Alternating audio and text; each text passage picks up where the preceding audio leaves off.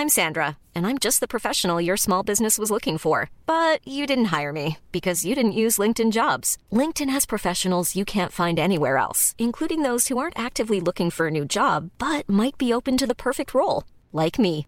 In a given month, over 70% of LinkedIn users don't visit other leading job sites. So if you're not looking on LinkedIn, you'll miss out on great candidates like Sandra. Start hiring professionals like a professional. Post your free job on linkedin.com/people slash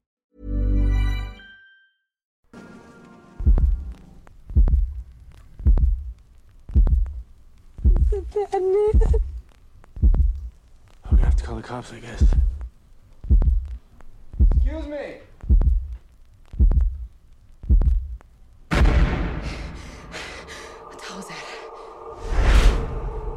What? I just saw something. What is that? What is that? Come on, boy.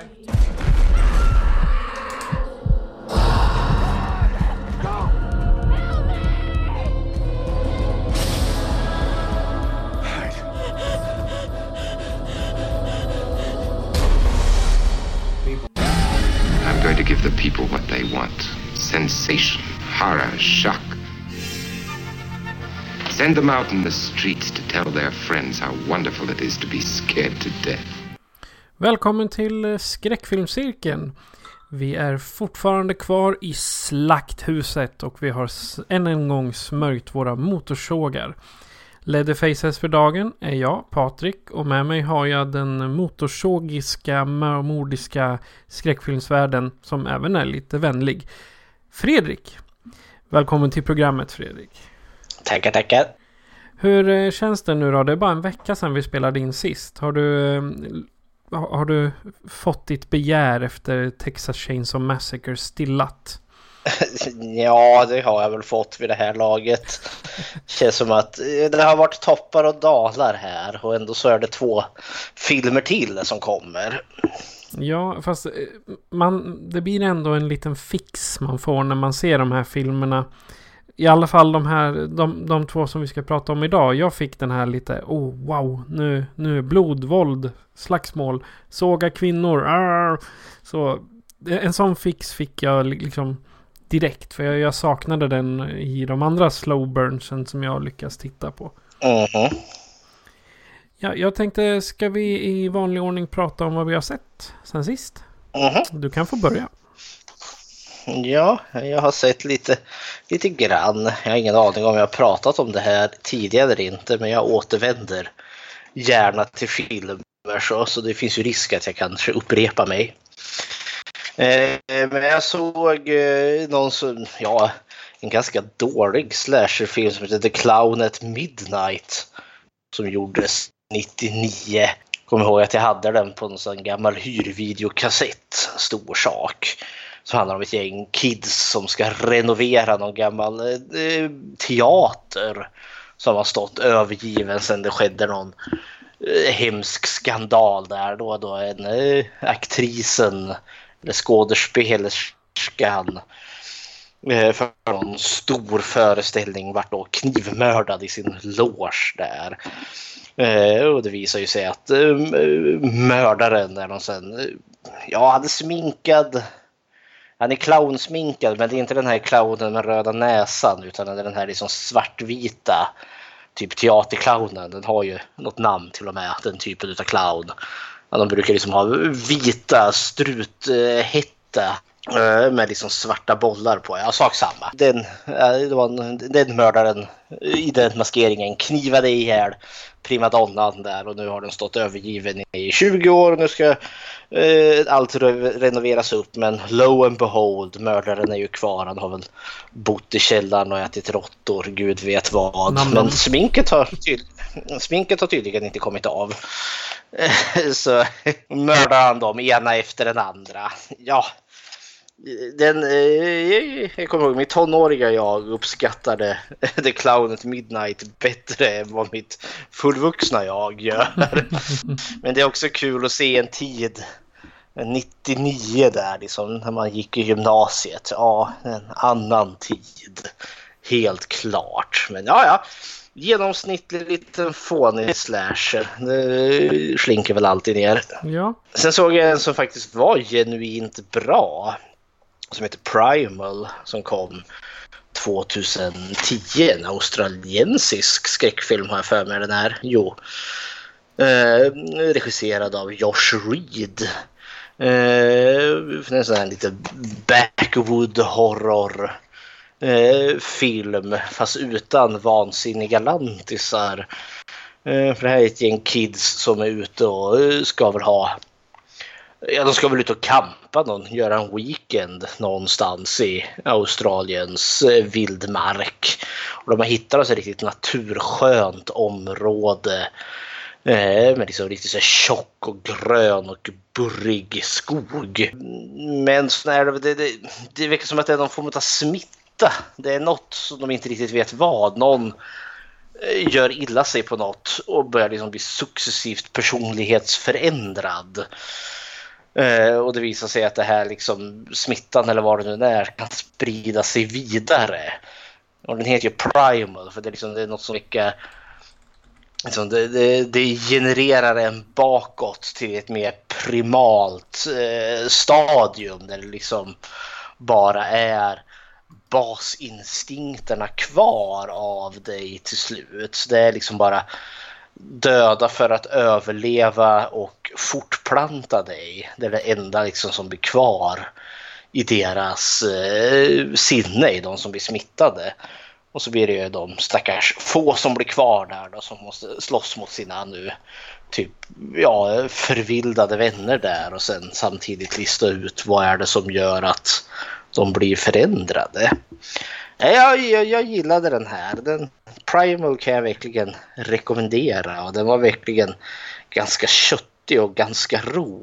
Våldet var väldigt närgånget och väldigt grafiskt. Sen får man väl kanske tycka vad man vill om förklaringen som kommer på slutet till vad det är som sprider den här smittan. Men ja, det, det hade sin lilla märkliga charm den också. Jag måste villigt erkänna att jag såg inte den förklaringen komma. Och vill du veta vad det är då tycker jag du ska ta och se filmen ändå. Okay.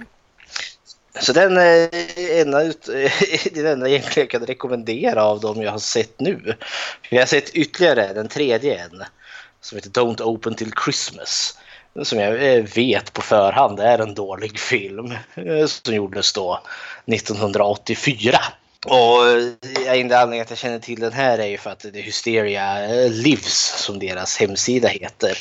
Har recenserat den på Eh, på, ja, på sin hemsida. Och då var jag ju nyfiken på den och ville liksom veta eh, vad det var för något. Vad det är, det är liksom en, nu spelar sig i, ja, i England vill jag tro, ja i London. Eh, och då visar ju sig att det, ja, det är jul men så, och då har du ju sådana här mål alltså, folk anställda som tomten som står där och Eh, plingar i sin lilla klocka och eh, försöker få folk att ja, men donera till välgörande ändamål. Ho, ho, ho. Ja, och då finns det någon människa där som knyter handen hårt i fickan där när varje gång han ser en jultomte för det hyser han agg emot, eller hon. Eh, så eh, börjar det med att tomtarna dör ju ena efter den andra. Och det, är helt eh, vansinniga, eller ja vansinniga, men det är ganska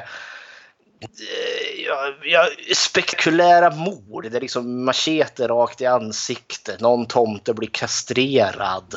Eh, någon blir liksom halshuggen i ett enda hugg där. Eh, och det är liksom fullt med ganska trashy sleaze. Det är också så helt, ja, det finns mycket som är orimligt. Exempelvis som att någon står och håller på och filmar in en eller fotograferar bilder till en porrtidning liksom i kalla december uh. i London. Det är, liksom det liksom, ja, en naken kvinna som har på sig bara liksom själva tomterocken. Och självklart kommer ju mördaren och ser tomterocken och blir tokig och så måste ju hon dö. Så att liksom, ja, den är full med slis, den är full med, då, med liksom överdrivet våld. Jag tror den här klipptes ganska hårt. Eh, men eh, ja, den är udda, eh, den är blodig, den är trashy. Den är inte särskilt bra, men den är ruskigt underhållande. Det är sådana Just det. filmer vi gillar. Ja, när vi är så här i juletider så den som känner att det är för mycket utav Kalle Ankas jul eller Karl-Bertil Jonsson och har tröttnat på eh, att äta pepparkakor för att vara snäll och känner att jag behöver mer slis och snusk i mitt liv. Då kan jag verkligen rekommendera Don't Open Till Christmas. Men det är vad jag har sett. Japp, eh, jag har varit mera skräck och skräck. Det här är väl lite mer dystopi kan jag tänka mig som jag tittar på. Eh, Då finns det en Netflix-serie som heter The Island, alltså i-land. Det, det är en miniserie och det handlar om eh, en, tio, tio personer som vaknar upp på en ö i sanden. Utan min minne av vem de är och var de är.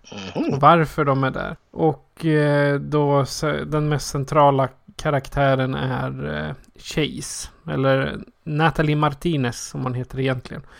Eh, de, eh, hon, hon är den som liksom allt är inriktat på. Och de, eh, det, det enda de har som mål är att de ser en skylt där det står Find your way back. Alltså hitta tillbaka. Mhm. Jag menar, det, det är sju avsnitt. och Jag känner, den är ganska ny, så jag känner inte för att spoila den alls. Den kommer i år, nämligen.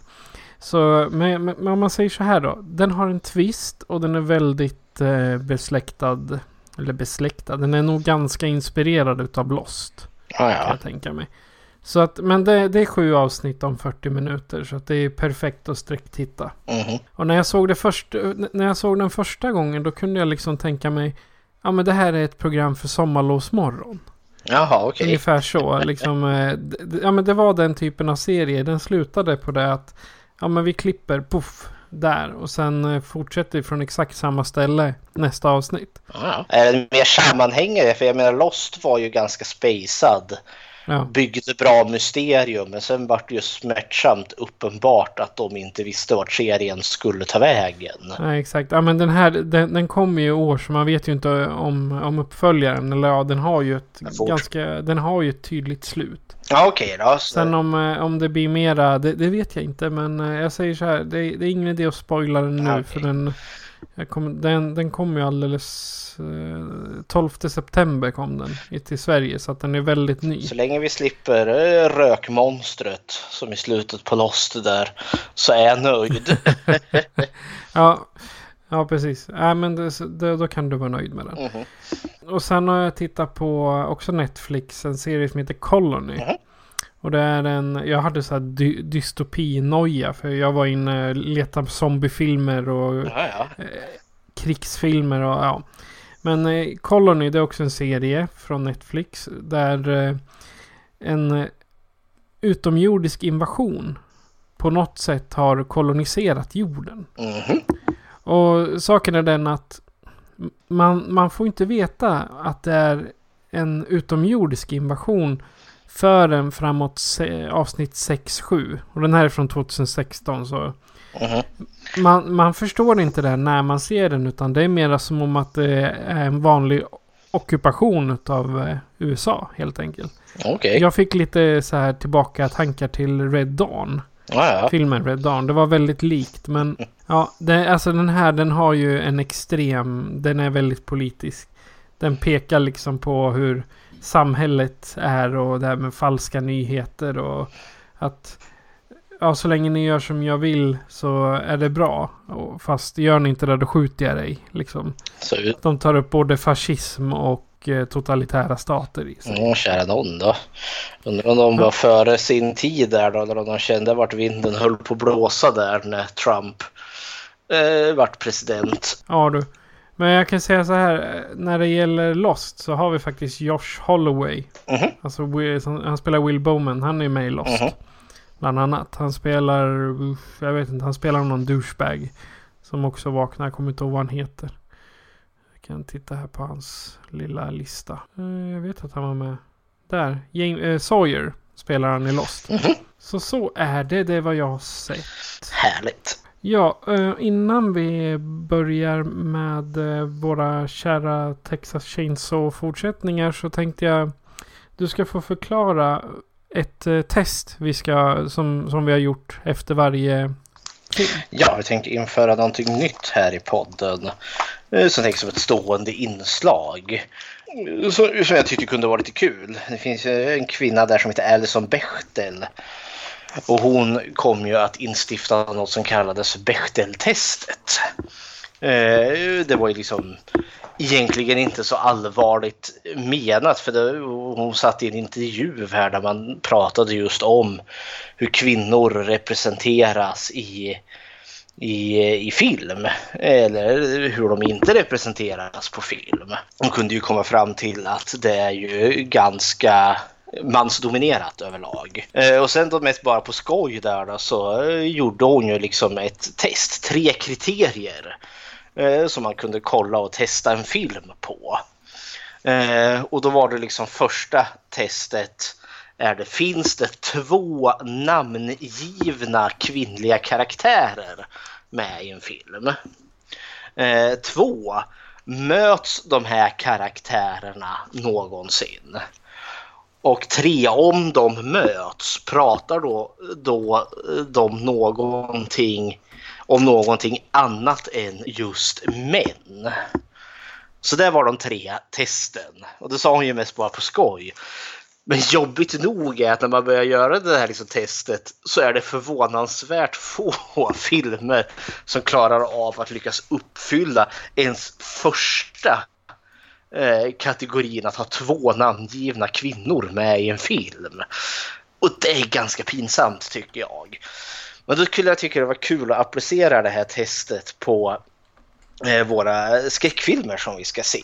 För märkligt nog är skräckfilmerna, åtminstone från 80 och framåt, i regel den genre som har mest kvinnliga huvudrollsinnehavare per film.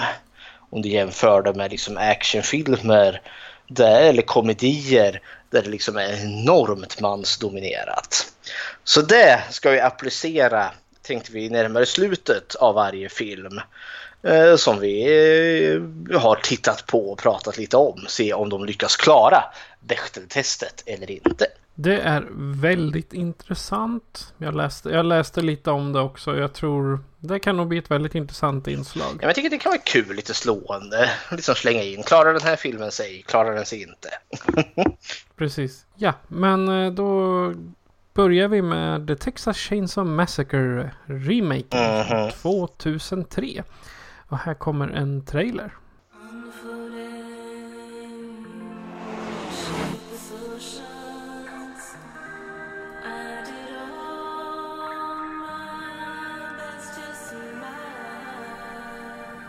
Me how much you love me. How much? That much. That much. that much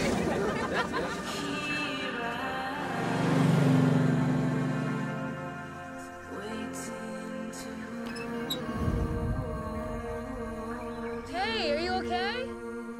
They're all dead.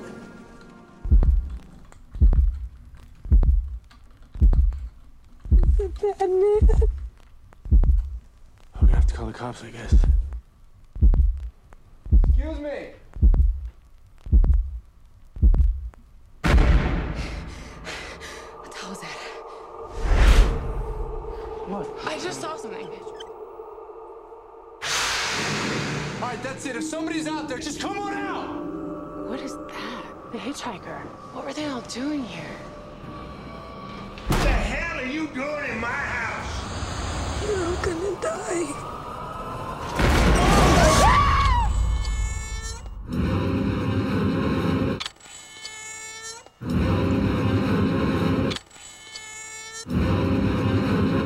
Tonåringarna Erin, hennes pojkvän Kemper, Andy, Pepper och Morgan plockar upp en kvinnlig liftare. I bilen skjuter hon sig. Tonåringarna kör till närmaste stad för att få hjälp. De stannar vid en bensinstation där ägaren kontaktar sheriffen. Han ber dem att köra till en plats utanför staden. Där upptäcker de övergivna fordon och en underlig, halvvild pojke. Det är alltså plotten till The Texas Chainsaw Massacre från 2003. Det vill säga remaken på originalet. Vad är dina initiala tankar? Ja du, det här är nog kanske den motorsågsfilm jag har sett mest som jag kommer ihåg. För den här var ju egentligen lite den som startade hela remake-hysterin som kom. Jag, jag, tänker inte vara så eh, vågad att säga att eh, Texas Chainsaw Massacre är den första remaken, men jag tror det här var den första som vart väldigt framgångsrik. Så att vi fick alla Halloween och Fredagen och The Hills of Ice och så vidare och så vidare. Jag kommer ihåg jag såg den här mycket när jag, när jag liksom precis hade avslutat gymnasiet här och då var ju man ville visa vännerna där och eh, den var ganska effektfull. Uh, nu när jag har sett om den är jag ganska kluven till just den här remaken. Det finns mycket i remaken jag tycker de gör rätt när de ändå skulle remakea den här. Men eh, det finns andra bitar utav den här som jag bara liksom ja, bankar mitt huvud mot väggen och undrar varför, varför, varför. Det finns mycket bra här men det känns också att det finns en eh, dåligt manus eller dåliga karaktärer om jag nu ska eh, vara exakt. Och samtidigt finns det jättebra karaktärer. Eh, och det finns jättebra setting eh, som inte används ordentligt. Eh, och, och eh, det finns ett våld som känns censurerat i den här filmen. Så eh, jag är jättekluven. Stundom tycker jag den är bra och stundom tycker jag den är frustrerande dålig. Så det här är en eh, hälften hälften film för mig. Så, det är mina initiala tankar. jag ska säga, den här remaken, den var... Jag var lite... Vad ska man säga? Jag tänkte, det här är skit från första början. Mm. Men eh, så tittade jag och kom på att just det, det här är den Texas Chainsaw Massacre som jag såg först. Eftersom eh, du vet ju, jag är Mr Remake här. Jag har sett...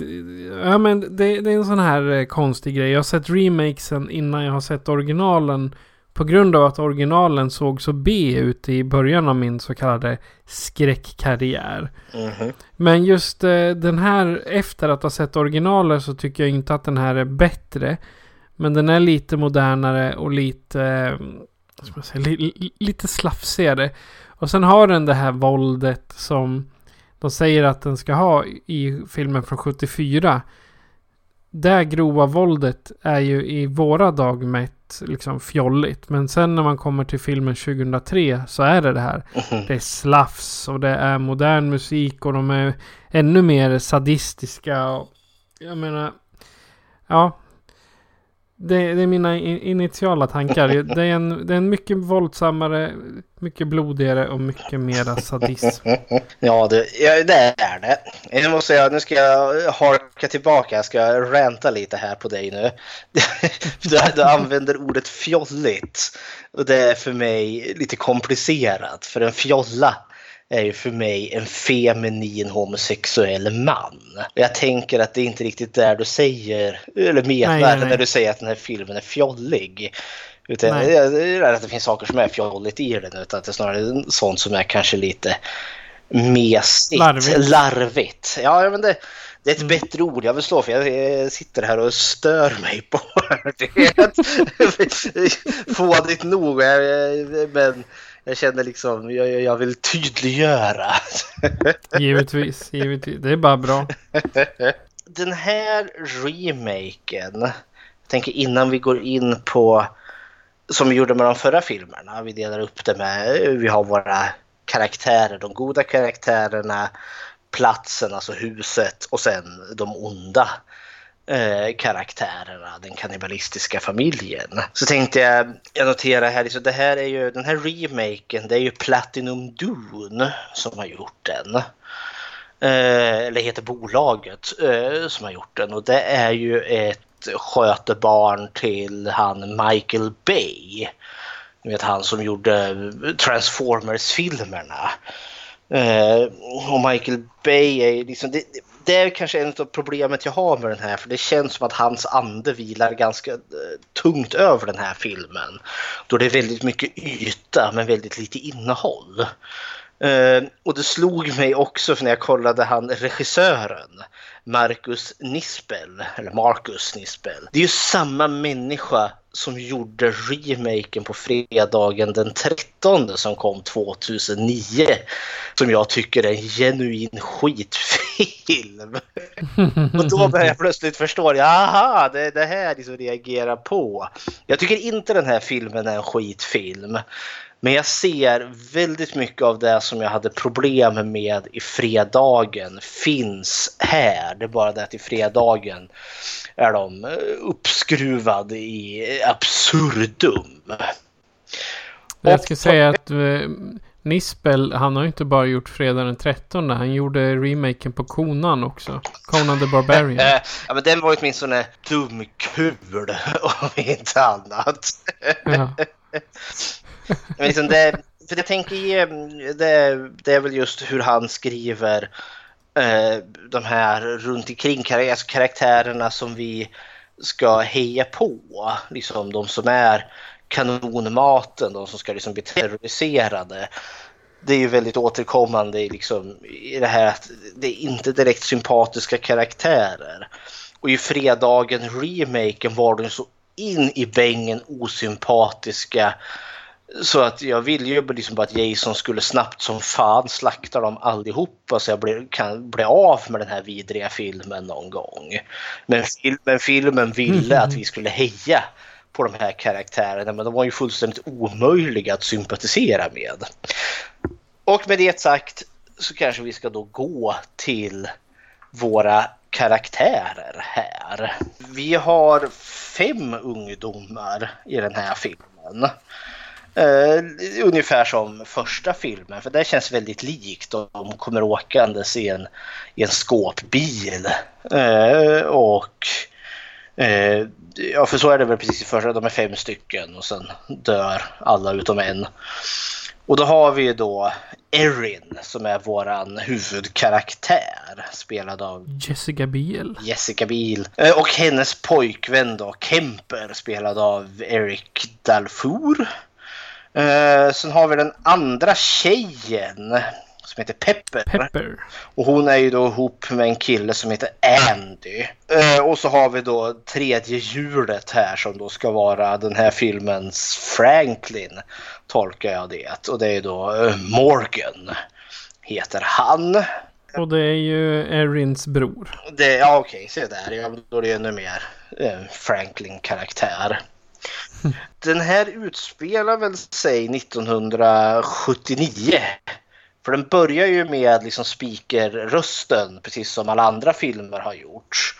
Och det tänker jag ge en cred för, för då har de till och med samma, vad heter det, eh, eh samma man som gjorde rösten i första filmen är det ju den som de har hittat till den här.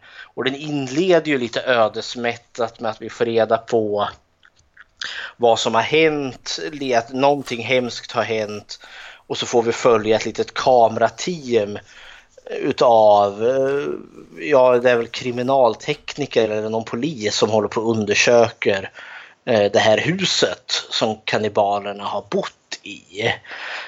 Så vi, och, lite, och det är väldigt found footage lite före found footage boomen. Och sen klipper det ju här liksom, så får vi texten och så får vi den här ungdomarna som sitter i sin skåpbil eh, puttrandes genom någonstans i Texas. Eh, och det är 1974. Och här fick jag mitt första problem. För de här kidsen, ja, dessa 18-åringar som är spelade av 35-åringar. de känns inte alls alltså att de passar in i den här tidsepoken. För det är liksom en väldigt hög, ganska poppig musik som vrålar ut ur eh, ja, bilstereon. Eh, de är liksom Hollywood-snygga i stort sett varenda en av dem eller åtminstone kvinnorna har liksom är väldigt kurviga, männen är väldigt liksom muskelbyggda. Eh, och de känns mer som att de passar in i liksom eh, att, ja men, eh, ja, tidigt 2000. Och det är väl det liksom man försöker göra.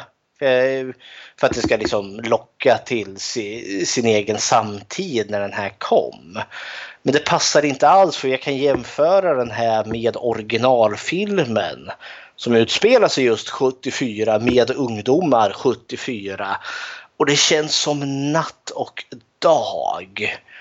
Eh, och ganska så direkt känns det som att det här är en störig jävla grupp utav människor som jag inte riktigt förstår varför är de vänner med varandra överhuvudtaget. För föreställ dig liksom att Franklin var den jobbiga karaktären i första filmen, det skulle han ju vara. Så upplever jag liksom att normaltillståndet här är gap och skrik.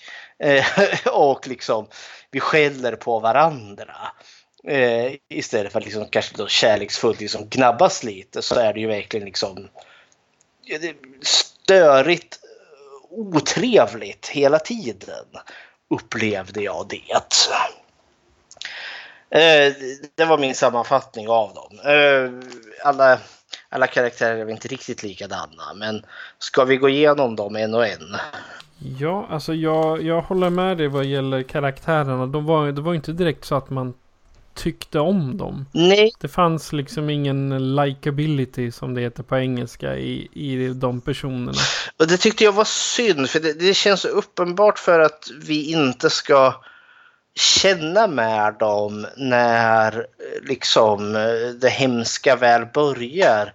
Jag får känslan över att liksom vi, man ska lite nästan känna haha fuck you ungefär liksom att man nästan vill att Leatherface ska komma och ta dem. Alltså att eh, det, det våld de utsätts för ska liksom vara motiverat så att jag ska få någon tillfredsställelse av det. Och jag är inte alls bekväm med det. att Jag vill hellre ha karaktärer som jag kan heja på för då blir deras lidande, deras utsatthet så mycket värre och så mycket mer meningsfull istället för liksom att ja men kan vi inte bara mörda människan någon gång så vi kan gå vidare.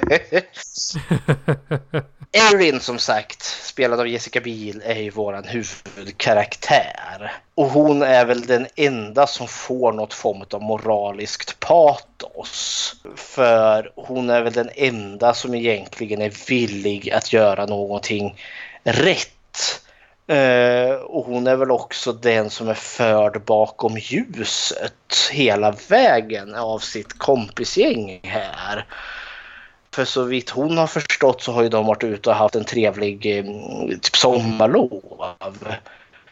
Men de har ju i hemlighet varit i Mexiko, tolkar det som, och köpt droger som de smugglar in i en piñata, Om jag inte minns saker och ting fel. Jo, de är gömda i pinjatan. Ja. Eh, så det här har liksom varit en front för att som alla förutom Erin har varit med på för att de ska sälja droger och få loss lite pengar. Ja, alltså det här är ju, det är ju precis som i Fredag den 13 remaken. Det handlar om knark. Ja, de hittar det här Marianafältet som råkar, råkar ligga precis bredvid Camp Crystal Lake. Precis. Vilket olyckligt. ja men ja, som säger, det finns det ytterligare en koppling och det är också där, ja oh shit, här ska de ut och knarka och ha sig. Och vi ska tjäna pengar på att sälja droger. Ja, det känns ju sympatiskt. och jag tycker också det är mäktigt för den subplot de gör sig av med ganska snabbt. För det blir ju som du, nämnde, som du läste den här eh, baksidan. Alltså de plockar ju upp en liftare eh, som tar livet av sig i deras bil. Och det är då de beslutar sig för att, eller ja, en Kemper, Erins flickvän, beslutar sig för att göra sig av med pinjatan.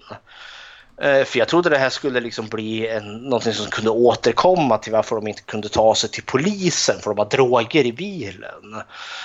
Eh, men nej, pinjatan slänger de iväg och så kommer det aldrig tillbaka igen.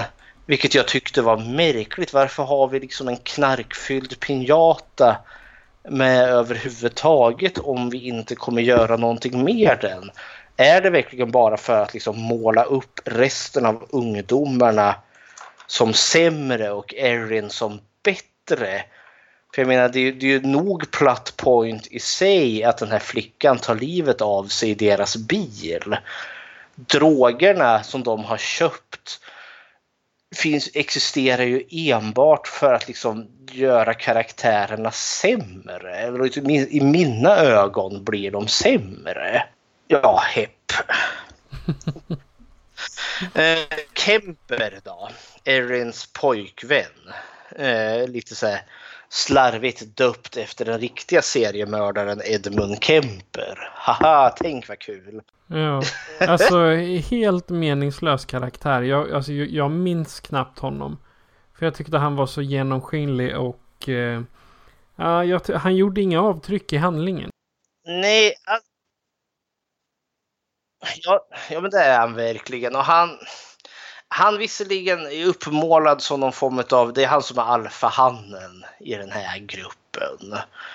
Eh, för det är han som liksom kan besluta och bestämma. Men alltså han, han, är, så, han är också han är ruskigt underskriven. Det är ungefär som att ja, men han, eh, gruppen beslutar sig för att vi måste... Eh, för det känns också väldigt återkommande att gruppen vill liksom fatta någon form av majoritetsbeslut vad vi ska göra. Först, ja men tjejen skjuter sig själv.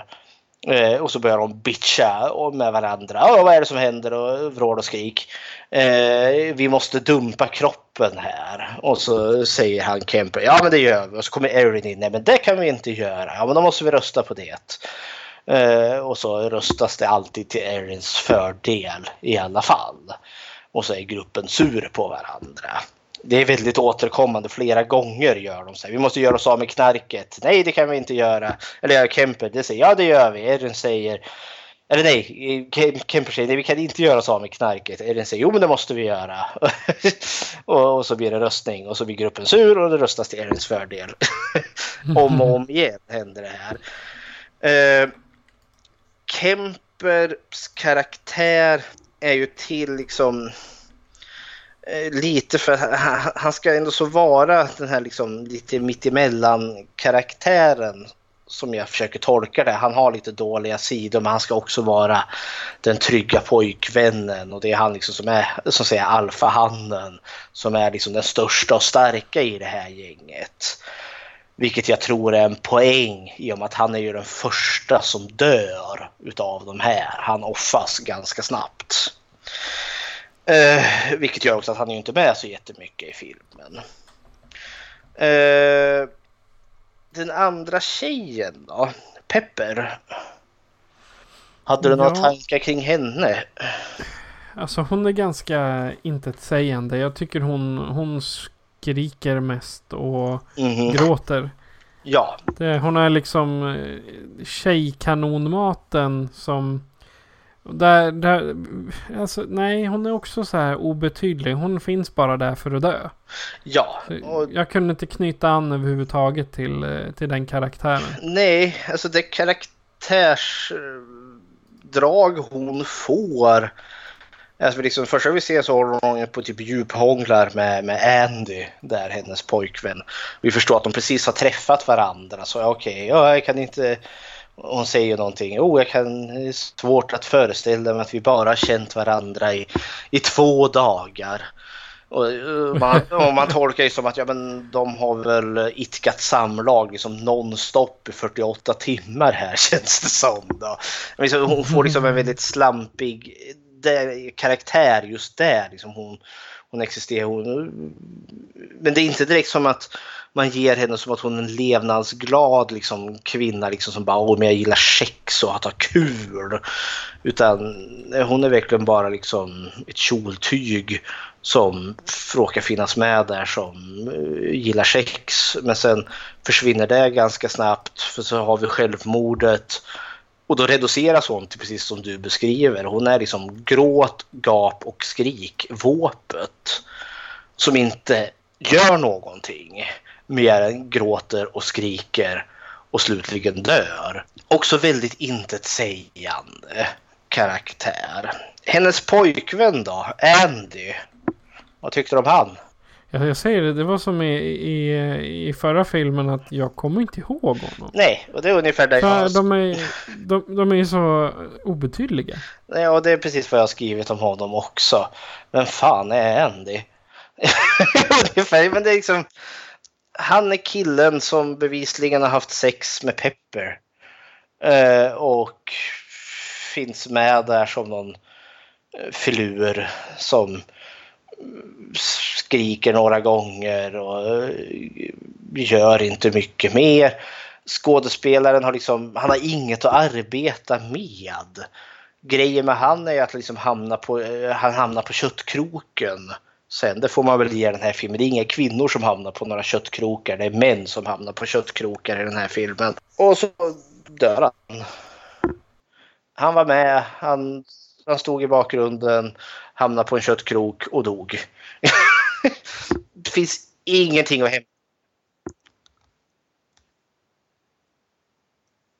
Mhm.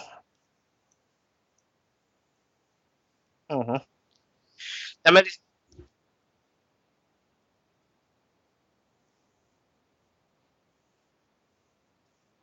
Ja. Nej, men det är riktigt. För om, om jag ska gå tillbaka till första filmen så kan jag inte direkt påstå liksom att, eh, säg de, de manliga karaktärer förutom Franklin, alltså pojkvännerna i den filmen är särdeles minnesvärda. Men de är sympatiska nog och liksom tillräckligt grundade i någon form av verklighet att de inte känns meningslösa och jag känner liksom deras skräck Eh, när, när de väl liksom hamnar hos den kannibalistiska familjen. Här känns de verkligen liksom, ja men det är kanonmat som du sa. Det är liksom, de är bara till för att dö i den här filmen. Därför behöver vi inte liksom ge dem några karaktärer.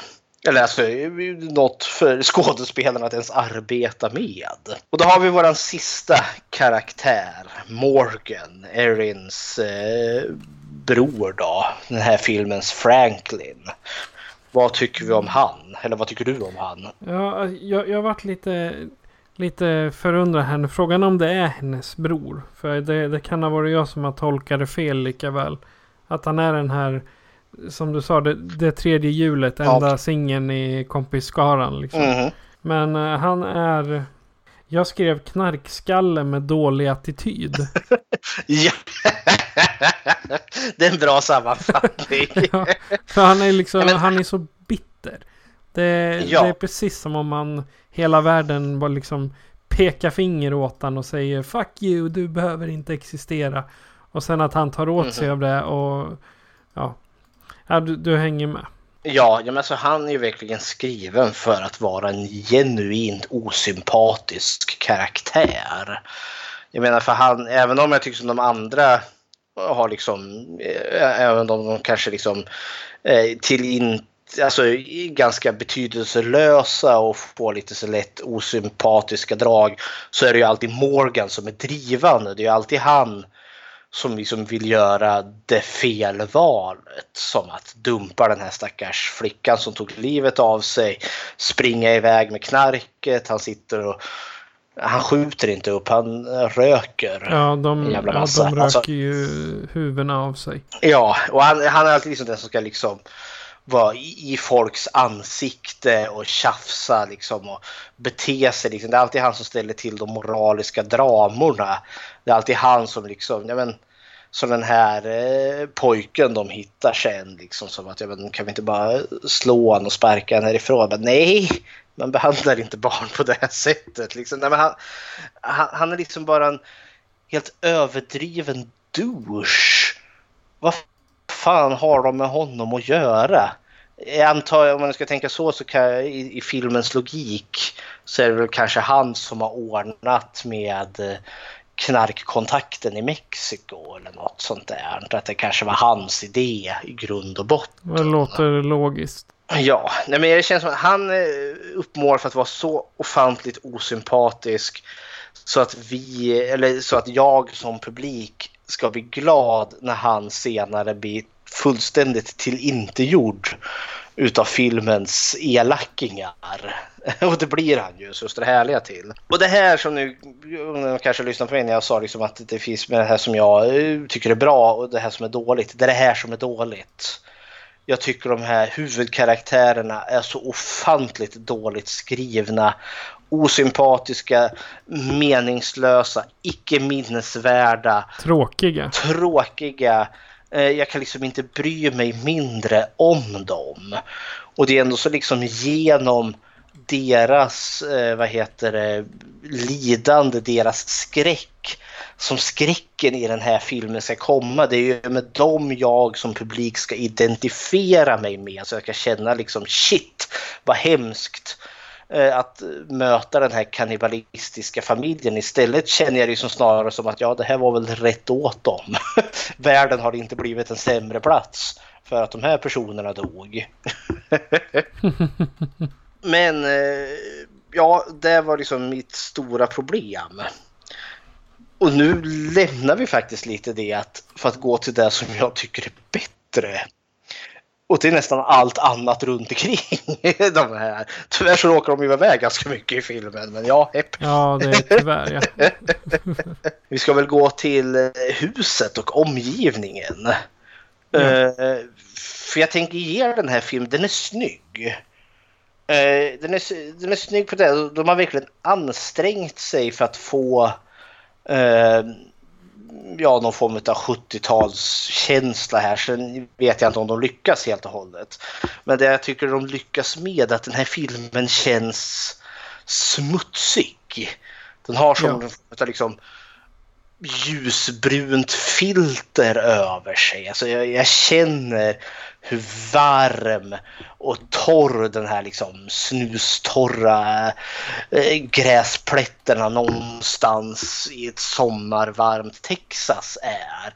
Det är liksom så jag kan känna vägdammet fastna i min svett när jag ser den här. Jag kan känna liksom doften av det här unkna jävla huset som de är i sen. Och den här, eh, ja, vad är det de är vid när de träffar den här pojken? Det är någon nedlagd gammal bensinmack eller något. Är inte det hennes, eh, den här, inte, inte bensinmack, är inte det vid, vid restaurangen? Nej, ja, de kommer ju till restaurangen först. Det är där de ska ringa efter sheriffen och så blir de ju lurade. För hon, ja. hon i restaurangen där är ju en del av den här kannibalfamiljen. Eh, alltså, de, de, eh, där, där tycker jag det är kul när de dyrkar låset i toaletten. Ja, och vilken jävla äcklig toalett det är dessutom. ja. Nej, men de åker ju till, för de, de får ju, eh, vilket jag tyckte också dåligt skrivna karaktärer. De säger skumma tanten bakom disken där som verkligen liksom kacklar omkring som en ond liten häxa med hornbågade glasögon. Eh, liksom säga att men sheriffen är upptagen men om ni åker till det här, eh, vad heter det nu, Crawford Mill ska de åka till. Och så ska de stanna där och vänta så kommer sheriffen och hämtar dem om typ en halvtimme eller så för att hämta det här liket. Då. Borde det inte gå någon varningssignal att det här känns för udda? Eh, för min del, visst det är 74, de är ute på landsbygden men de har en död flicka i sin bil och vill liksom larma till polisen.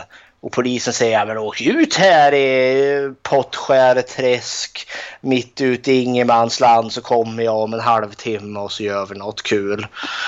Någonstans borde en varningsklocka liksom ringa för de här karaktärerna men de är ju som sagt tråkiga. Dumma. tråkiga, intetsägande och dumma i huvudet. Så de fattar inte oron. jag tänkte, mm, den här Crawford Mill som jag tolkar var en gammal nedlagd bensinstation. Det, är mycket detaljer. Det känns liksom, det känns, det, det är säkert en kuliss. Men den känns liksom autentisk. Om jag går in i en riktigt så gammal nedlagd eh, bensinmack verktygs... Eh, bilverkstad så är det nästan alltid det jag förväntar mig att se. Fullt med liksom bildelar och muttrar och eh, terpentindunkar och allt vad det nu kan vara. Och samma liksom med restaurangen där. Ja, just i hennes i köttdisken där det ligger typ ruttnande grishuvuden som har fullt med flugor på sig. Alltså det, den ger känslan av smuts. Ja. Ja. Och så har vi då kannibalernas hus. Vilket är annorlunda i den här filmen tycker jag om jag ska jämföra det med, med de andra filmerna. Det känns, eh, alltså det är lite mer komprimerat eller vad man ska säga. Lite smalare. Alltså ja, både och. Alltså det här huset ser, det ser jättestort ut. Det ser ut som att det är någon gammal herrgård, typ som en plantage herrgård tänkte jag, eller mina tankar gick dit.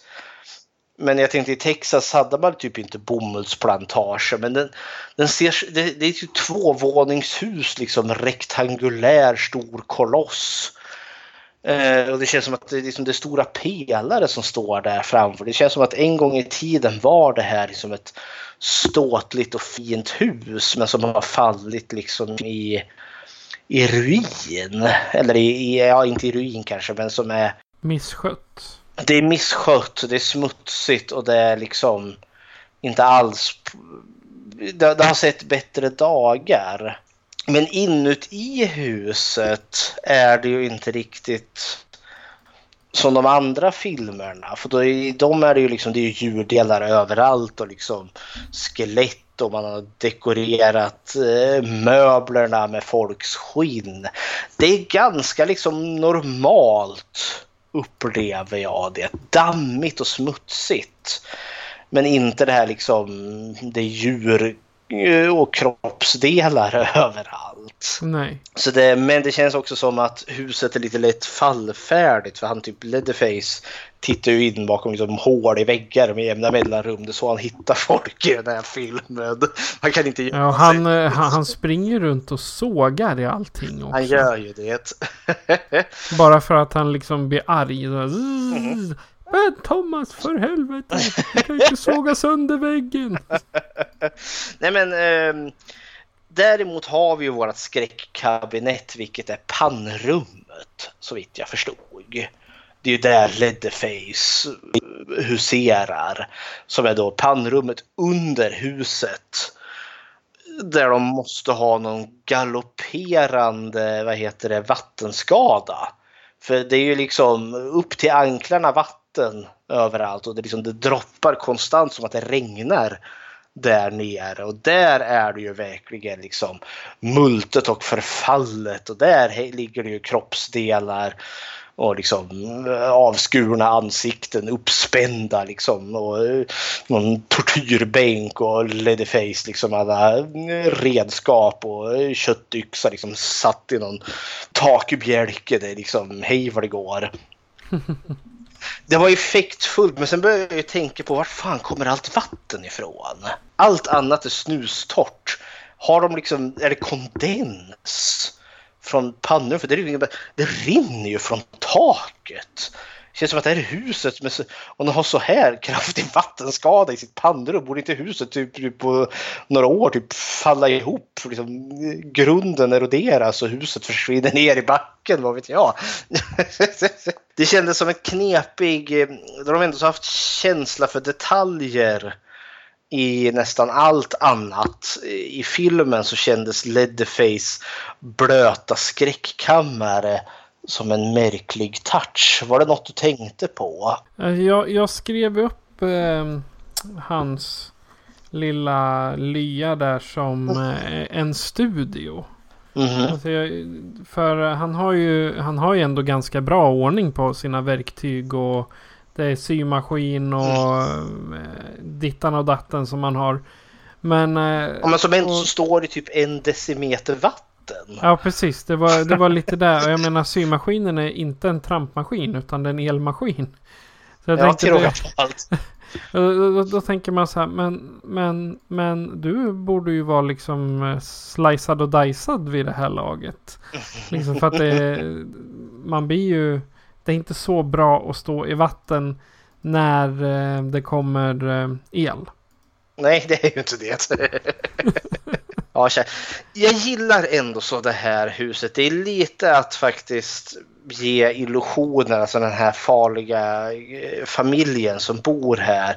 Det är inte riktigt lika uppenbart som i originalet eller i några av de andra filmerna där de verkligen bor i, i sin egen smuts och liksom bland lik och död. I den här filmen har de en, det finns en front här. Där liksom i Leatherface källare där i pannrummet. Där är det liksom där det avslöjas. Det liksom, där har du skräckkabinettet. Medan i de andra filmerna så har ju hela huset eller eh, gruvan som i film nummer två alltid varit skräckkabinettet.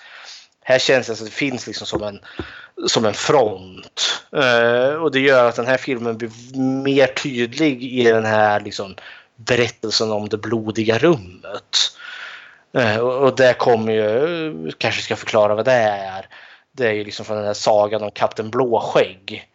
Som gifter sig med diverse olika kvinnor. Han, men verkar skiljas hela tiden. Den senaste frun som han har eh, blir jätteglad att hon gifter sig med honom för han har ett stort fint slott. Och hon får gå precis överallt i hela slottet men inte i källaren.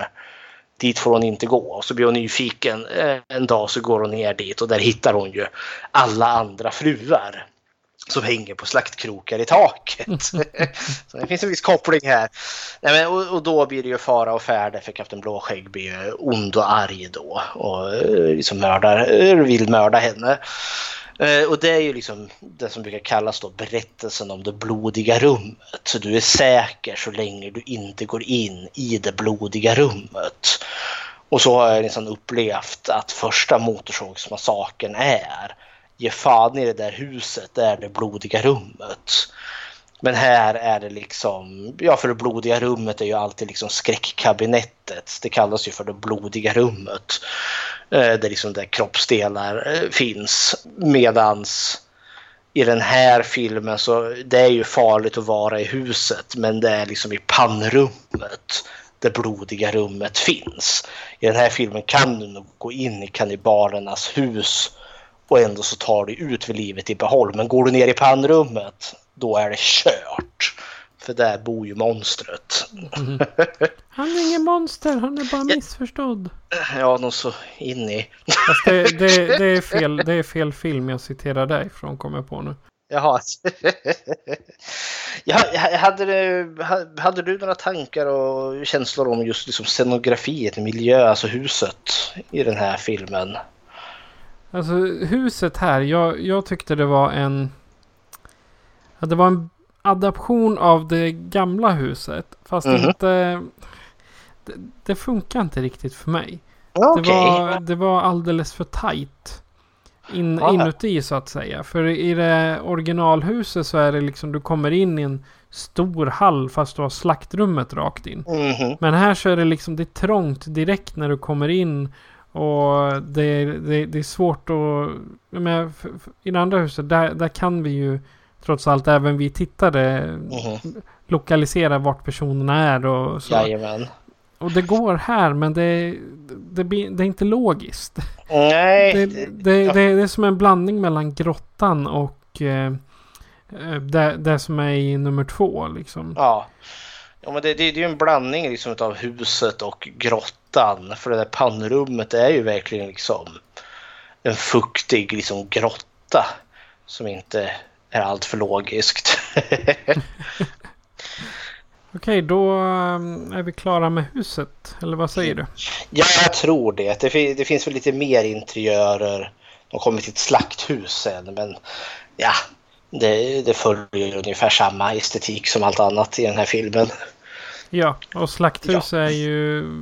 Det, det, alltså slakthus är väl en liten förlängning på vad eh, den absolut första, första filmen där, där de åker förbi alla kor. liksom. Ja, ja för Ja, jag tänker- slakthuset är väl den egentliga Ja, jag tänker om man ska tänka så. Den här är ju... Slakthuset har ju alltid liksom funnits med på ett eller annat sätt. Det känns som att den har varit motorn. Man stängde slakthuset och det är därför man har börjat slakta människor egentligen. Den här är väl den första filmen då vi faktiskt tar oss till slakteriet. För slutstriden står ju på det här slakteriet. Som, het, som då heter Blair Meat Company. Och då undrar jag, var det någon passning till just The Blair Witch Project?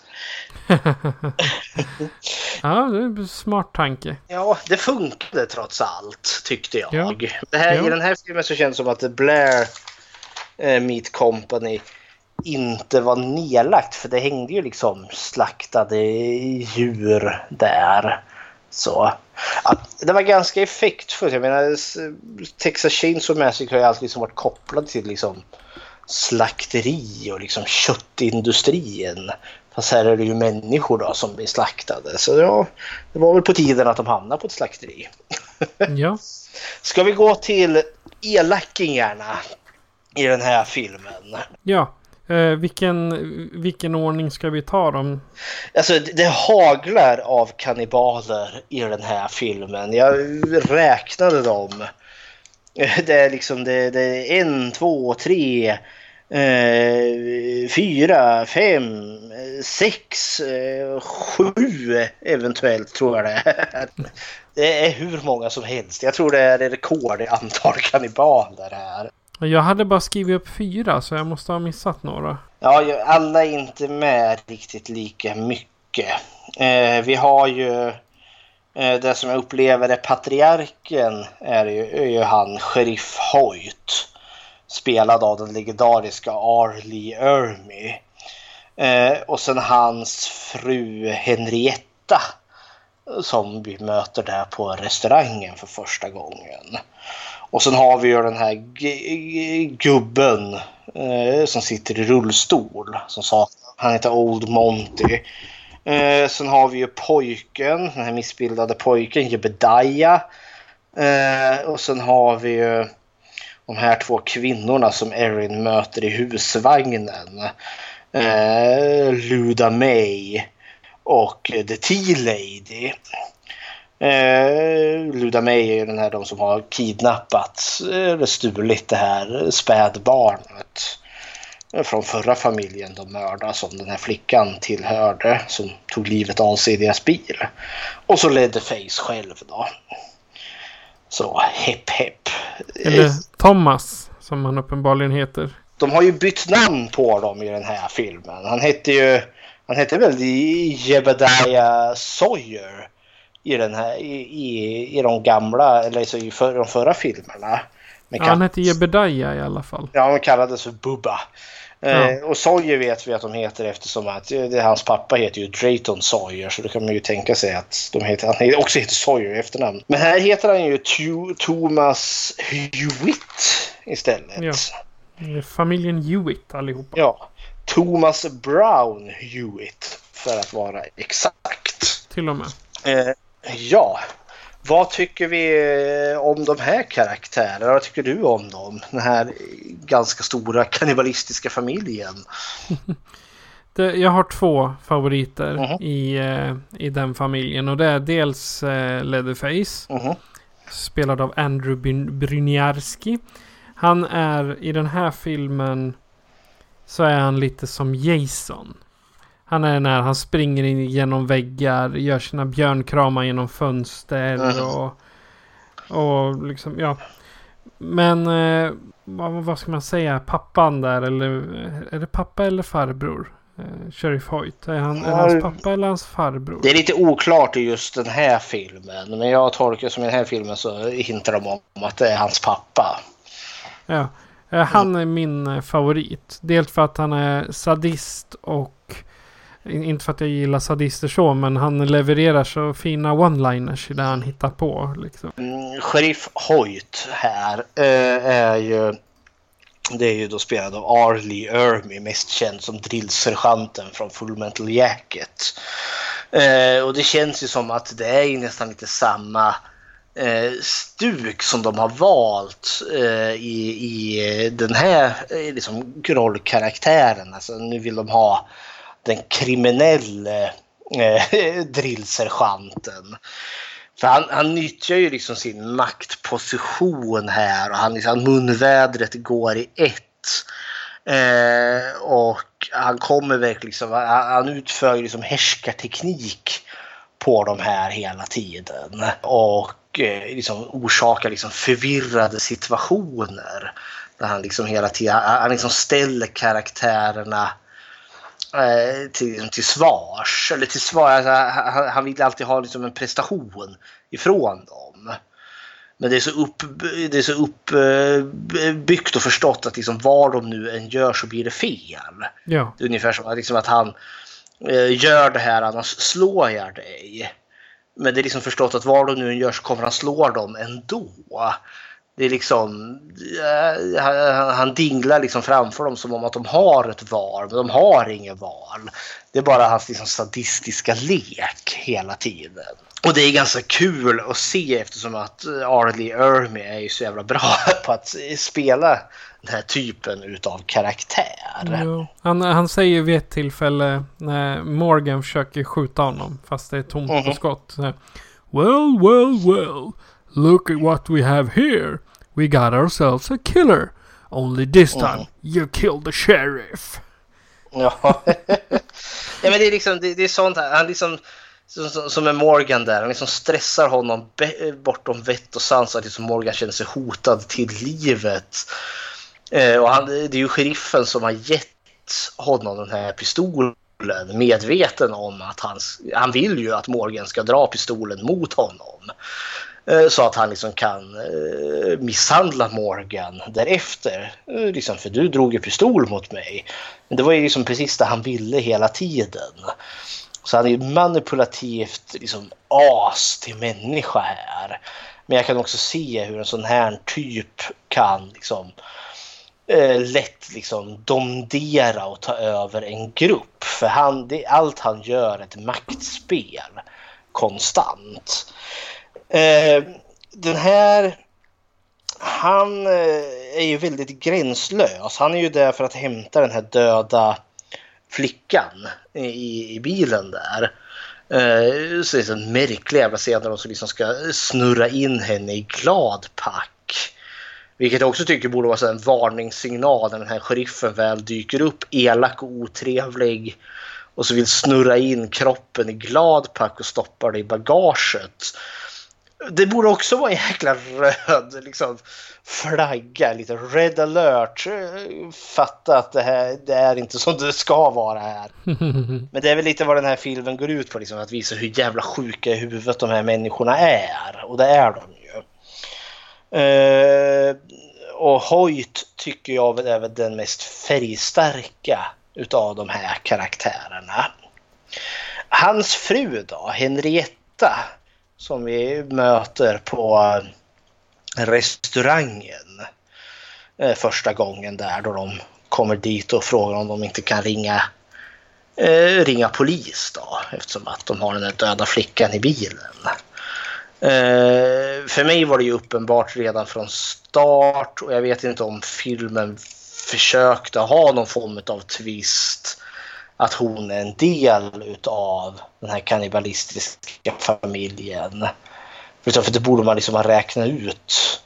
Hon är så jävla skum och konstig. Och man får väl kallt räkna med att folk har sett den gamla filmen så man vet att den som äger bensinmacken eller restaurangen är en del utav familjen. Ja. Hur tyckte du hon funkade, Henrietta? Se Henrietta, det är kvinnan som står i baren alltså. Eller restaurangen. Ja. Ja. Jo, jag, jag tyckte hon var lite som eh, den här eh, mamman i... Eh, ska se, var det tredje filmen? Hon med röstförstärkaren. Ja, det var ju, det var ju tredje filmen. Ja, precis. Jag, jag, jag tänker mig henne lite så fast eh, lite svagare gentemot sin man. Eller vad man ska säga. Jo, för hon, eh, hon i, eh, i tredje, andra eller tredje filmen där med röstförstärkaren. Hon är ju ändå ganska, som jag säger, dominant. Ja, men det finns det finns ju ingen man. I den tredje filmen så tolkar jag det som att hon att pappan i familjen finns inte längre. Här är ju den första filmen där vi har både mamma och pappa kannibal vid liv samtidigt. Men jag håller nog med dig som du säger för hon är liksom andra fiol. Hoyt är liksom familjens överhuvud men hon är onekligen eh, liksom nummer två i Ja, den precis. hackordningen. Jag, jag tycker Henrietta funkar ganska bra för hon är den här obehagliga på det här sättet att för henne är det helt normalt att döda och äta människor. Eller ja, åtminstone döda människor. Och jag gillar liksom hur hon spelar på det, liksom hur det, det finns liksom ingen hjälp att få ifrån henne. Det går inte att resonera utan så här har vi gjort i alla tider. Och det är bara liksom eh, att le, leva med det eh, som Annika. För det, det är inte som att liksom hon försöker moralisera eller något sånt där utan hon bara hon bara är. Och det är liksom naturligt. Det är liksom hon... Ja, men man förklarar inte för kossan varför du ska dödas och bli gjord till korv. Nej. Och det är ungefär som hon ser på de här människorna. Och det tyckte jag gjorde henne obehaglig. Ja. Så har vi gamle Monty där då som sitter i rullstolen. Han, han, han är ju inte med så jättemycket men det lilla han är med är effektfullt också. För han är väl, typ, han är väl den de möter när de kommer till huset första gången. Ja, jo det är det. Det är det. Ja. Och de undrar om inte kan få låna telefonen där. Och så säger han att hon får gå in men han får inte gå in. Nej, så är det. pojkvännen. Ja. Ja, han vill väl bara se på henne. Ja, ja men han, han, är ju, han är ju snuskgubben. Så Ja. tolkar jag honom. Och han råkar ramla. eh, vad är han ska... Han har ju sin, eh, vad är det, kateterpåse. Ja. Han har liksom en urinpåse liksom som slingrade kring honom. Han behöver tömma den och sen oj så har han kanske ramlat verkar som och han behöver hjälp av Erin för att ta sig upp och det förstår man jag är ju bara eh, fake. För när hon ska hjälpa honom så smyger han ju upp handen kring hennes rumpa där liksom, och liksom klämmer och känner lite.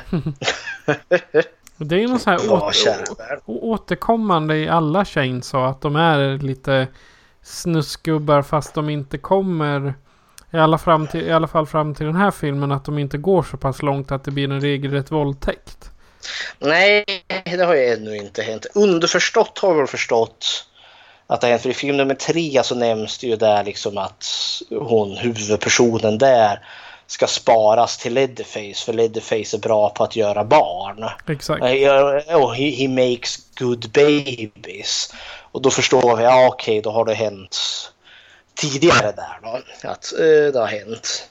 Men så säger vi, jag har inte haft någon fullbordad våldtäkt i, än så länge. Nej. Men det är också ungefär vad han är. Han är en otäck, äcklig gubbe. Uh, han, ja, men liksom, som känns liksom så här. Ja, jag vet inte vad jag ska kalla det, gamla värderingar. För det finns inga jävla värderingar som motiverar det här beteendet. Ja, men det känns som att han, han lever efter, som hela den här familjen Hewitt gör, de lever efter en väldigt, liksom, de har sin kod. Eh, liksom, så här lever man. Eh, och visar ingen hänsyn till att någon lever på något annat sätt. Jag tänker de här människorna har bara ett djupt förakt gentemot alla andra människor än de själva. Eh, sen har vi de här två eh, som du kanske inte tänkte på. Det T-Lady och eh, Luda May. Ja, exakt. Det var The T-Lady som jag hade. Som jag tänkte. Hon är ju bara en bikaraktär. Liksom. Men sen. Mhm. Den, hon måste ju ha försvunnit lite i bakgrunden. För man tänker inte på att. Men- ja, hon kanske är en inte- kannibal trots allt. Ja, det, det, det råder väl, jag jag har funderingar här med, med den här T-Lady och Luda May. Eh, De är inte med särskilt mycket, men liksom på något vis och vänster så hänger de ihop med den här familjen. Jag, I och med att de bor ju inte ens i huset, de bor i en husvagn vid sidan om huset. Eh, vilket fick mig att tänka att det här kanske inte är familjemedlemmar men liksom hangarounds som är med dem. Jag sa samma. T-Lady tycker jag är ganska häftig för det är en enormt överviktig kvinna där. Och hon tyckte jag var creepy som bara den för hon talar med den här mjuka rösten och verkligen så Oh dear! Åh stackars dig! Åh kära hjärtanes tussidull! Och det är liksom hon, hon ja nej men hon, hon ger liksom intrycket av att vara liksom en snäll och rar tant men hon förgiftar ju Erin, eller drogar ju Erin. Eh, så man förstår ju liksom att hon, hon, hon är ju väl medveten om vad de gör i familjen Hewitt. Luda May var ju den här hon såg märklig ut tyckte jag. Bara jag såg henne så tänkte jag liksom, ja det här är ju fara och färde. Liksom, hon har liksom en sån smutsig liksom halvlång kjol på sig. Hon har typ snaggat hår och så den här typ tusen mila blicken. Uh, eh, och hon, eh, alltså T-Lady och Luda May känns som att de bara liksom kommit till för att ge lite extra fläkt till den här liksom sjuka, sjuka familjen. Men Luda May får ju en större plot point för det visar ju sig att Luda May har ju ett eh, typ halvår gammalt barn som vi förstår är ett barn som hon har kidnappat från den förra familjen som mördades väl bara dagarna innan här. Och det blir ju en plot point för, för Erin. För hon måste ju rädda den här eh, barnet sen. Sen har vi ju pojken. Eh, Jebidaya. Uh, eh, vad tycker vi om han? Eller vad tycker du om han? Han, han är också en sån här... Han gjorde det lite små creepy men sen han liksom förs, försvann ur mitt minne ganska så fort han lämnat skärmen. Han, hade, mm. han gjorde inte något direkt jätte, jätteavtryck i handlingen, tycker jag i alla fall. vi har ju några liksom verkligen färgstarka karaktärer och det är ju Hoyt, Henrietta, Old Man Mounty, Mounty och sen Leatherface då. Och de är ju de som stjäl. Jebediah, T-Lady och Luda May försvinner kanske lite i periferin plus att de inte är med så mycket. Exakt. Men Jebediah han blir ju någon form utav... Alltså han är ju samvetet i den här familjen. För han, det känns ju som att han är ju vanställd. Men han verkar liksom som att han har moralen fortfarande kvar. Han har inte han gått över till den mörka sidan så att säga. Eller han känns inte skadad på det sättet. Men liksom, det känns som att han är straffad för det också. För han, han står ju utanför vid något tillfälle och ropar in liksom mormor eller farmor, grandma. Kan jag, kan, jag, kan jag få komma in? Och Henrietta fräser. Nej, det går inte för sig. Det är Luda, Luda May är det. Är det det? Ja, okej. Okay. Ja, Luda May hon säger ju best stay out there with them dogs until you learn how to play by the rules. Mm -hmm. Ja, men liksom han, eh, han är liksom regelbrytaren mot den här familjen. Eh, och det kommer ju väl in i spel sen då när, när Erin behöver fly från Leatherface, eh, vad heter det, ja, pannrummet där.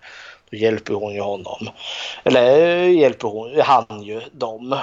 Men sen är ju han också borta ur berättelsen. Så det introduceras karaktärer som liksom får väldigt lite tid och som vi inte får reda på så mycket mer om. Och då är det ju Leatherface själv då. Eh, du var ju inne lite på honom att du gillar den här med Jason-eska Leatherface. Mm, den här Leatherface tyckte jag om. Mm.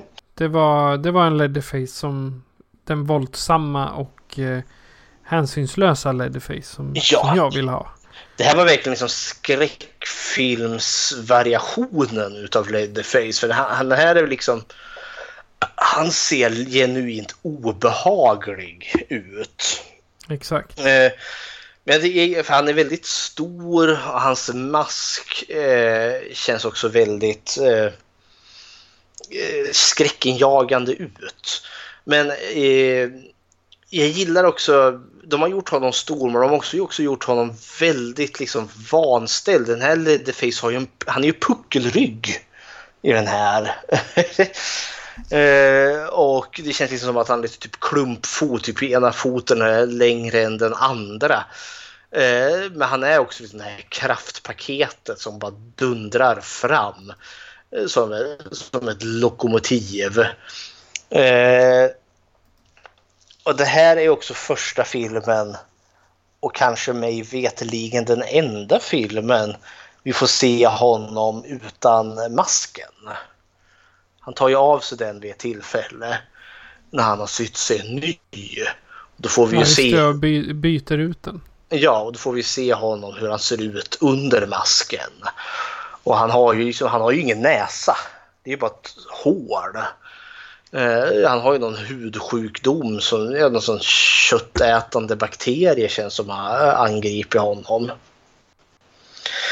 Han är verkligen skräckfilmsmonstret i den här filmen och jag, jag, jag tycker det funkar ganska väl. Och han introduceras eh, ja, ungefär en halvtimme in i filmen i en relativt effektfull scen som påminner väldigt mycket om originalfilmen då han plötsligt bara dyker upp och klubbar ihjäl en stackars kille. Slafs. Det funkade den här. Alltså det, det här är den starka biten av den här filmen tycker jag. Jag tycker det här liksom skurkgalleriet som de har målat upp och den här galna familjen Hewitt är den här filmens starka sida. Vad tycker du om slutet då? Liksom när Erin slåss mot Leatherface. Eh, där på slakteriet. Alltså den, hon är ju smart där. Måste Mhm. jag säga. Det är typ, eh, hon, det finns ju ett tillfälle där hon inte är särskilt smart. Hon studsar in i kylrummet. Okej. I ett, li, i, i, li, i ett linne. Liksom. Ja. Och springer runt där och fryser. Mhm. Men eh, annars så är hon, eh, hon lyckas ju få Leatherface förvirrad där. Mhm. Liksom studs, studsa runt med lite kött eh, hit och dit och sen att hon kan dra ut. Men är, är det inte i den, ungefär där som Jebediah hjälper henne att komma ut till bilen? Nej, Jebediah hjälper väl henne när hon är nere i, i pannrummet där. Ja just det, så är det. Eh, Efter liksom att hon har hittat Andy hängandes på köttkroken där. Nej, men det, det jag tänkte med den här eh, som jag gillade och som inte alla filmerna har är just liksom att du har The Final Girl som strider mot, eh, mot eh, monstret här. För om man nu ska jämföra det här med de andra franchisen. Jag menar Jason dör regel alltid i slutet utav varje film. Likaså Michael Myers, likaså Freddy Krueger och Pinhead och Chucky och alla de där. Men med dem så finns det ju alltid liksom någon form av övernaturlig liksom förklaring som ska liksom kunna förklara att de kommer tillbaka. Det känns som att de här filmerna, om man nu vill ha en uppföljare, så kan du inte avliva Leatherface. Eh, Eftersom Nej. han är titelfiguren. Då tyckte jag det var ganska balls i den här filmen. För visst, han dör ju inte den här, men hon hugger ju faktiskt armen av honom. Eh, Och han sågar sig i benet. han sågar sig i benet också. och det tyckte jag var ganska effektfullt ändå. Nu kom det ju inga uppföljare, det kom en prequel till den här så vi fick ju aldrig se Leatherface, enarmade Leatherface. Men eh, ja, slutord över den här filmen. Om man säger så här då. Leatherface visar mera IQ i den här. Alltså att han har mera intellekt än vad han gör i de tidigare fem. Mhm. Och jag tycker att den har, här har den har en liten gnutta humor och då är i slutet när hon, jag kommer inte, vem är det hon kör över? Är det Leatherface som kör över? Nej, hon kör ju över Sheriff Hoyt. Ja, precis. Hon kör över honom och sen backar hon tillbaka och kör över honom igen. Jajamän. Liksom lite extra. Det, det är ju en liten gnutta humor att nu jävlar ska jag få ihjäl dig. Mhm. Jo, men liksom, Det, det är mina, mina det, det är liksom sluttanken. Det finns, den är blodig och den finns, eh, det finns lite humor i den. Mm. Ja, men eh, den är helt okej även om det finns mycket i den här som jag tycker är problematiskt också. Eh, och sen säger den är blodig men den känns också censurerad. censurerade. Jag kollade upp det och de var tvungna att klippa ner ganska mycket. Alltså våld ur den här filmen, märkligt nog. Eh, exempelvis när, när, när Piper, eller Pepper dör. Så ser vi hon faller omkull och så ser man ju Leatherface bara gå ner med motorsågen mot henne men man ser inte motorsågen träffa henne. Och likadant... Det gör man i min utgåva. Åh, se det var trevligt. Och i Morgan, han, eh, hur han dör, han får ju motorsågen i, i skrevet. Eh, och då ska det ju finnas längre där, liksom, där motorsågen sågar upp så att inälvorna bokstavligen faller ut. Medan... Det finns med i min utgåva. Jag har en sån här un uncut. Ja, vad trevligt. Ja, men för det hade inte jag. Det finns med som deleted scenes. Eh, så ja, hepp hepp. Nej, men jag, jag tycker... Ja, jag har, jag har sett bättre men jag har sett sämre. Men remake-mässigt tycker jag det finns en hel del som funkar bra i den här filmen. Men eh, tyvärr så faller den en hel del på sin totalt osympatiska, dåligt skrivna huvudkaraktärer som jag ska heja på. Exakt. Som är helt karaktärslösa och meningslösa. Men skräckkabinettet som är den kannibalistiska familjen och eh, huset där väger upp ganska mycket. Ja. Just fråga här. Är de kannibaler i den här filmen? Det, jag är lite osäkra för de gör ju aldrig någon mat här. Nej, det är väldigt tvetydigt till var, varför de gör som de gör i den här filmen. Vi har ingen sån här mat, eh, så scen vid matbordet. Vi ser liksom inga Henrietta stå där och steker någon fot eller något sånt Nej. där. Nej, det, liksom, det, det finns inte med i den här filmen. Nej. Och det tyckte jag var ganska smart också. Ja, det ger en liten, eh, vad ska man säga, det ger en, en liten mytos. Alltså, eh, man, man måste Mm. tänka lite själv. Jajamän. Sen hur bra man lyckas med det, här, det är ju en annan sak. De kan mycket väl vara kannibaler i den här filmen. Men det är inte skrivet oss på näsan. På så sätt är den lite lik Next Generation. För det är också sådär, är de kannibaler eller är de inte det? Ja, ja. Precis. Nej, Jag känner mig klar med, med remaken. Okej. Då så, då hoppar vi fram tre år till Texas Chainsaw Massacre The Beginning. Och samtidigt hoppar vi bakåt tre år eller fem Ja, år. precis. Vi hoppar, vi hoppar fram tre år i, eh, i, i våran tid och så hoppar vi tillbaka i eh, deras tidslinje. Då, Jajamän. så. så vi hoppar åt båda hållen samtidigt. Mhm. Ja, här kommer en trailer.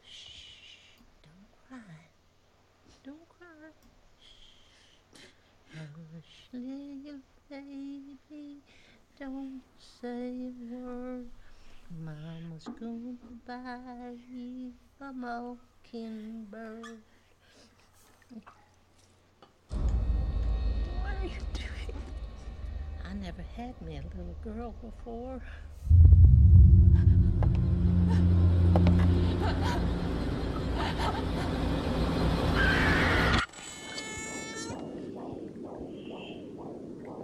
You're all gonna die.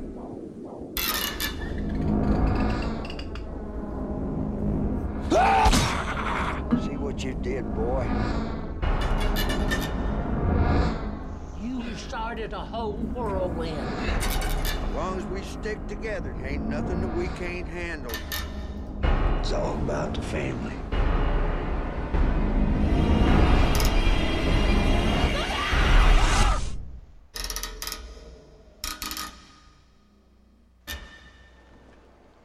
You kids okay?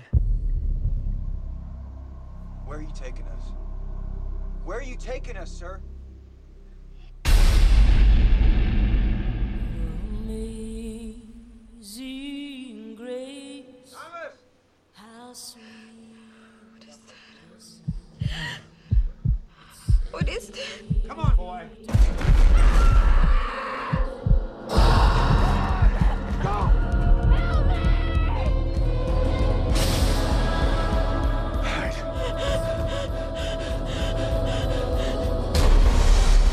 People may not know what we say here tonight.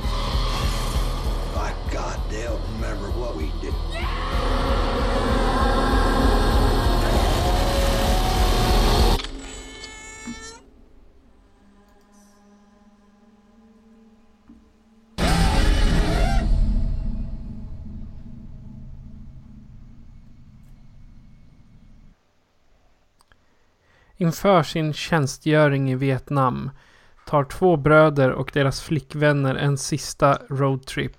Men när de hamnar i en olycka påbörjas en hemsk upplevelse som kommer ta dem till en sekulariserad, jag hade bara skrivit halva. Ja.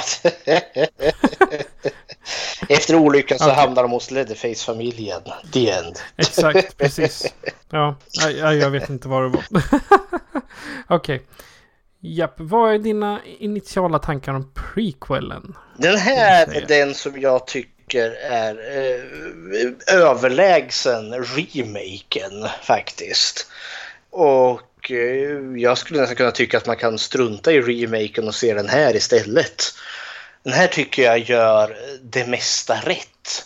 Eh, och jag är väldigt underhållen utav den här filmen på alla nivåer.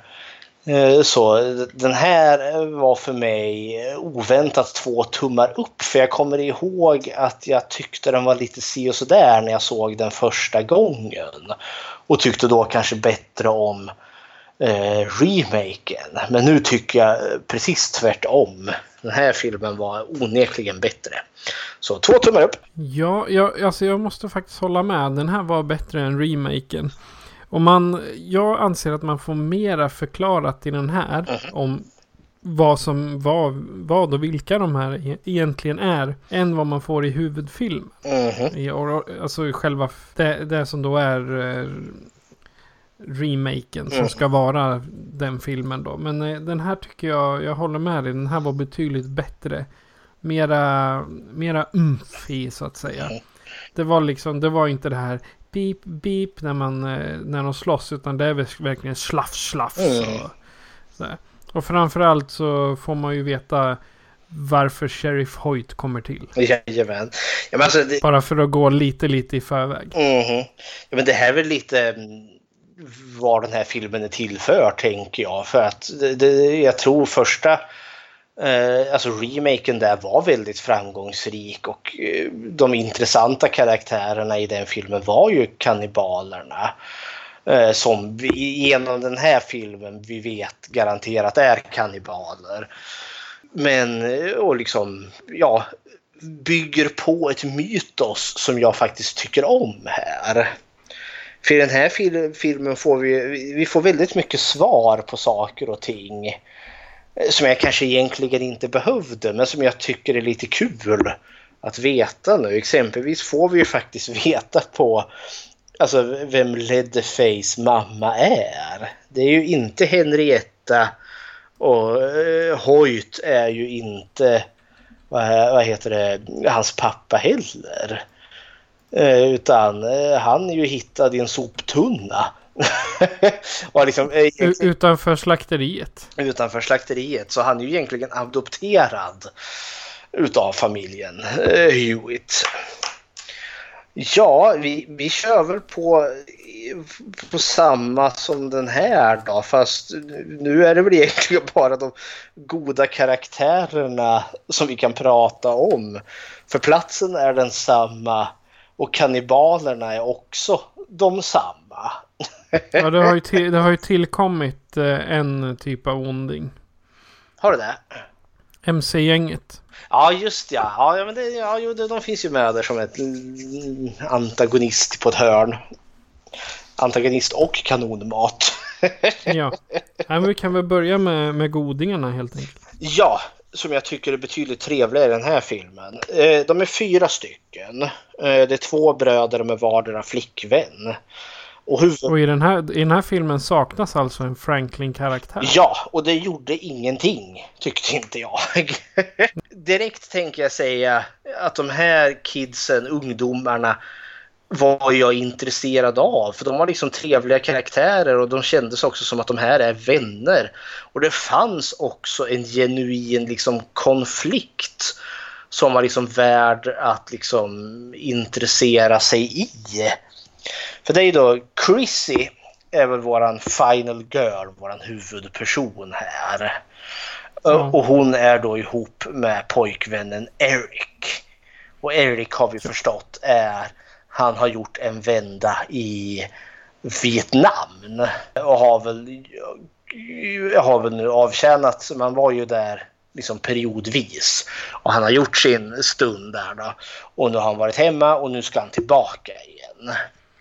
Han eh, åker ju tillbaka på grund av att hans bror har blivit tvångsinkallad. Och han blivit tvångsinkallad. Jag sagt. Ja, de, eh, de hade ju det under, eh, under ett tag under Vietnamkriget att de helt enkelt de hade helt enkelt inkallning. Precis Ja, som ja, vi ja. fick gå och mönstra så tog de in alla som, som inom en viss ålder och så. Så USA var helt enkelt du ska, Du ska du ska med till... Ja, Ja. det är därför det har kommit sådana här eh, musikaler som typ Hair och Ja, de där. det. De handlar ju i regel om hur, det- hur det går till när man hamnar på i, Vietnamkriget. Ja, Ett av de mest onödiga krigen någonsin. Ja, något så in i. Eh, och det är ju då lillebrorsan Dean där då som är tvångsinkallad. Och hans eh, Precis. flickvän Bailey. Eh, och vi kan väl vi kan väl gå igenom de här karaktärerna. Ja, en och en kanske här då. Eh, Ska vi börja lite Ja. bakifrån? Vi, vi, vi sparar Chrissy till sist, våran huvudperson. Vi, Ja, går på, vi går på lillebrorsan, Dean. Först. ja. Eller eh, Taylor Handley som man heter i Jajamensan. verkligheten. Han det är lite kul hur det introduceras. Eller hur hans karaktär, för, eller och hur de här karaktärerna introduceras överlag. Eh, För hans, eh, Dean och Bailey känns ju lite som att det skulle vara den förra filmens Andy och Pepper. Men får de träffar dem först så liksom håller de på eh, grovhånglar och vi har förstått det liksom att de har hållit på med varandra som kaniner. Eh, I den här så får vi se dem när liksom, de ligger i ett hotellrum. Eh, och Dean är liksom uppbunden i vardera sängstolpe där och ligger bara med kalsongerna på. Och Bailey kommer lite förförisk där då. Man förstår att jaha, det är sexy time på gång. Men han är fullständigt ointresserad. Vilket hon liksom märker och eh, liksom, ja, man kommer av sig i, i entusiasmen där. Eh, och det är då vi får reda på liksom att hon, han vill inte åka till, till Vietnam där. Men han vill samtidigt inte göra sin, sin bror, eh, vad heter det, besviken. Eh, och så liksom, eh, man har liksom hans interna konflikt. Eh, vilket jag, liksom, jag, jag kunde sympatisera, jag kunde förstå. För liksom, jag skulle inte heller vilja dra till krig men storbrorsan vill och han är jätteglad att du ska följa med. Och liksom att någonstans måste han liksom göra ett val här. Eh, Så det, det gav ju lite spänning och lite karaktär. Och hans, ja, vad tyckte du om Dean? Så Dean han var den här. När, när jag skrev upp eh, listan på de karaktärerna som jag såg från första början var goda. Mhm. Då hade jag gjort en anteckning kanonmat Ja, ja. om honom. Mhm. Men eh, som vi säkert kommer fram till lite längre fram att så är ju faktiskt inte det. Han är inte ens den första som dör. Ja, det är väl den näst sista till och med. Ja, precis. Det är där jag hade skrivit honom som kanonmat. Bara, ja, men han är den första som dör, pang. Och sen eh, är det liksom... Men det... Istället är det den som jag trodde skulle vara näst sist kvar. Mm. Som dör först. Ja. Det vill säga Eric. ja. Jag, jag trodde han och flickvännen liksom skulle vara de som eh, kör ända in i slutstriden. Men icke. Icke. Eh, nej, för det, det får man veta till alla de här. De, vi får spendera väldigt lång tid med de här karaktärerna. De, Ja, det tar nästan 55 minuter innan den första karaktären dör. ja, eh, och det är också att vi får ju följa dem ganska rejält, alla de här karaktärerna. Eh, jag gillar Dean.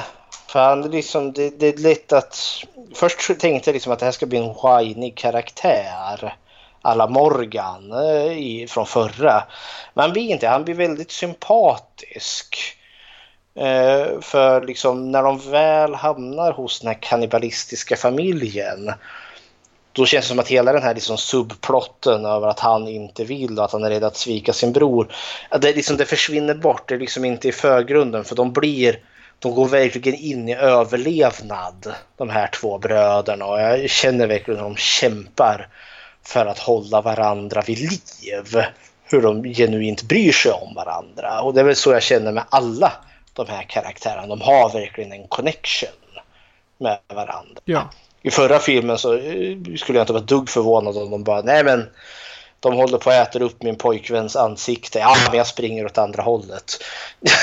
Liksom, Hans flickvän då, Bailey. Eh, vad tyckte du om henne? Alltså jag tyckte om henne också. Mhm. Men hon var liksom... Hon var den här som bara är. Liksom. Mhm. Visst, hon var väl lite slibbeslabb med honom då i början där. Men Mhm. Sen är hon bara.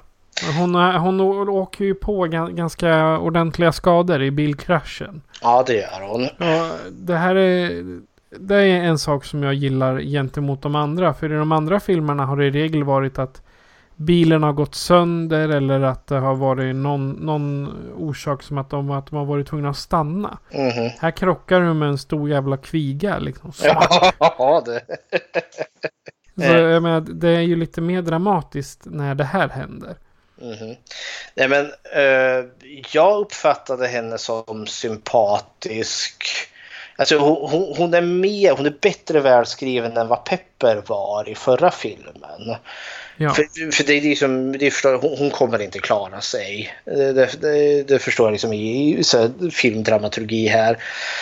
Men jag gillar för hon, hon är liksom hon är, hon är lojal till sin pojkvän Dean där. Hon, hon är liksom inte på honom att han, jo, men han ska liksom mm, vara man åk till kriget och vara en kar.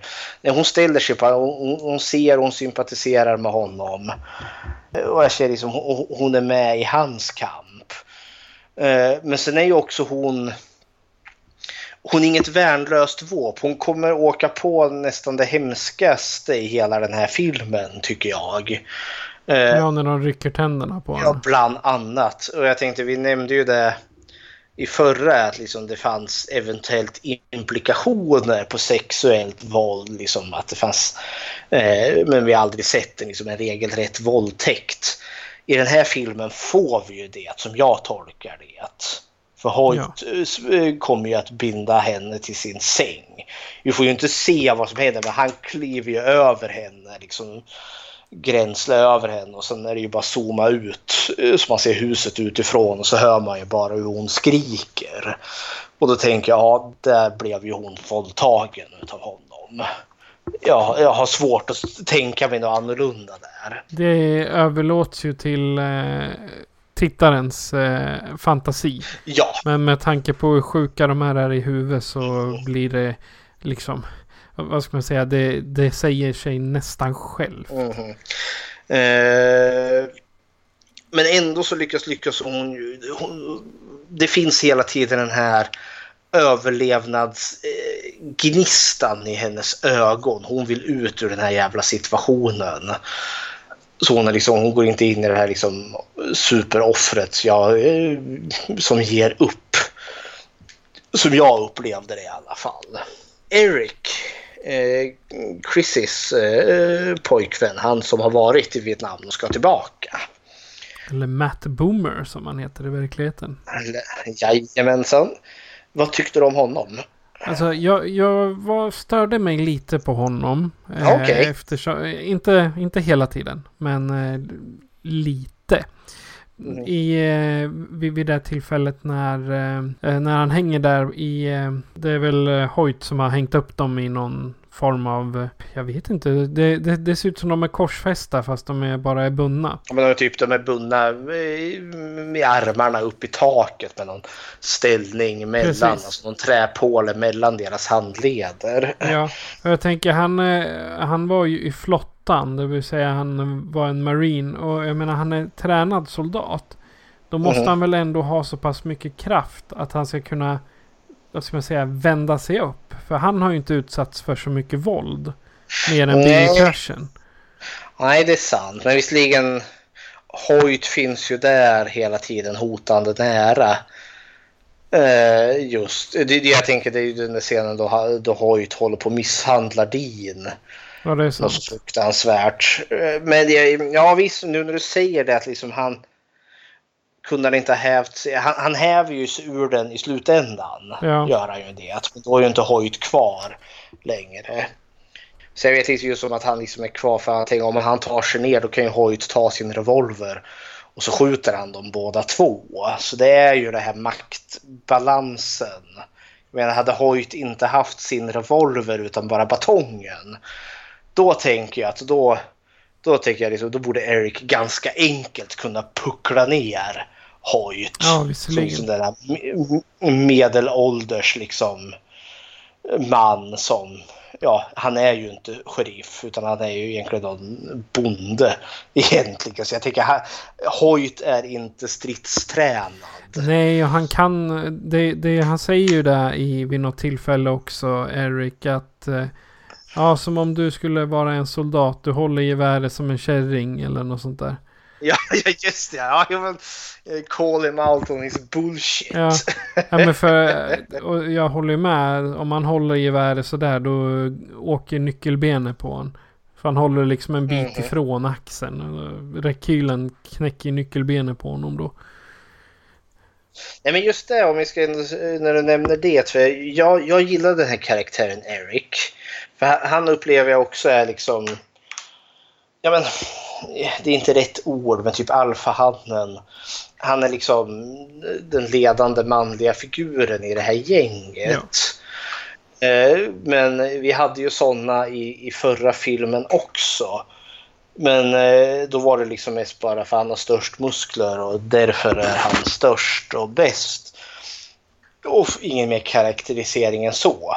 Här är det ju verkligen att Eric, han är liksom dekorerad soldat. Han har gjort någonting inom situationstecken värdefullt utav sig. För jag menar det är liksom hedersvärt i Amerika att vara soldat och ha gjort en eh, tur i krig. Jag menar då är du veteran. Ja.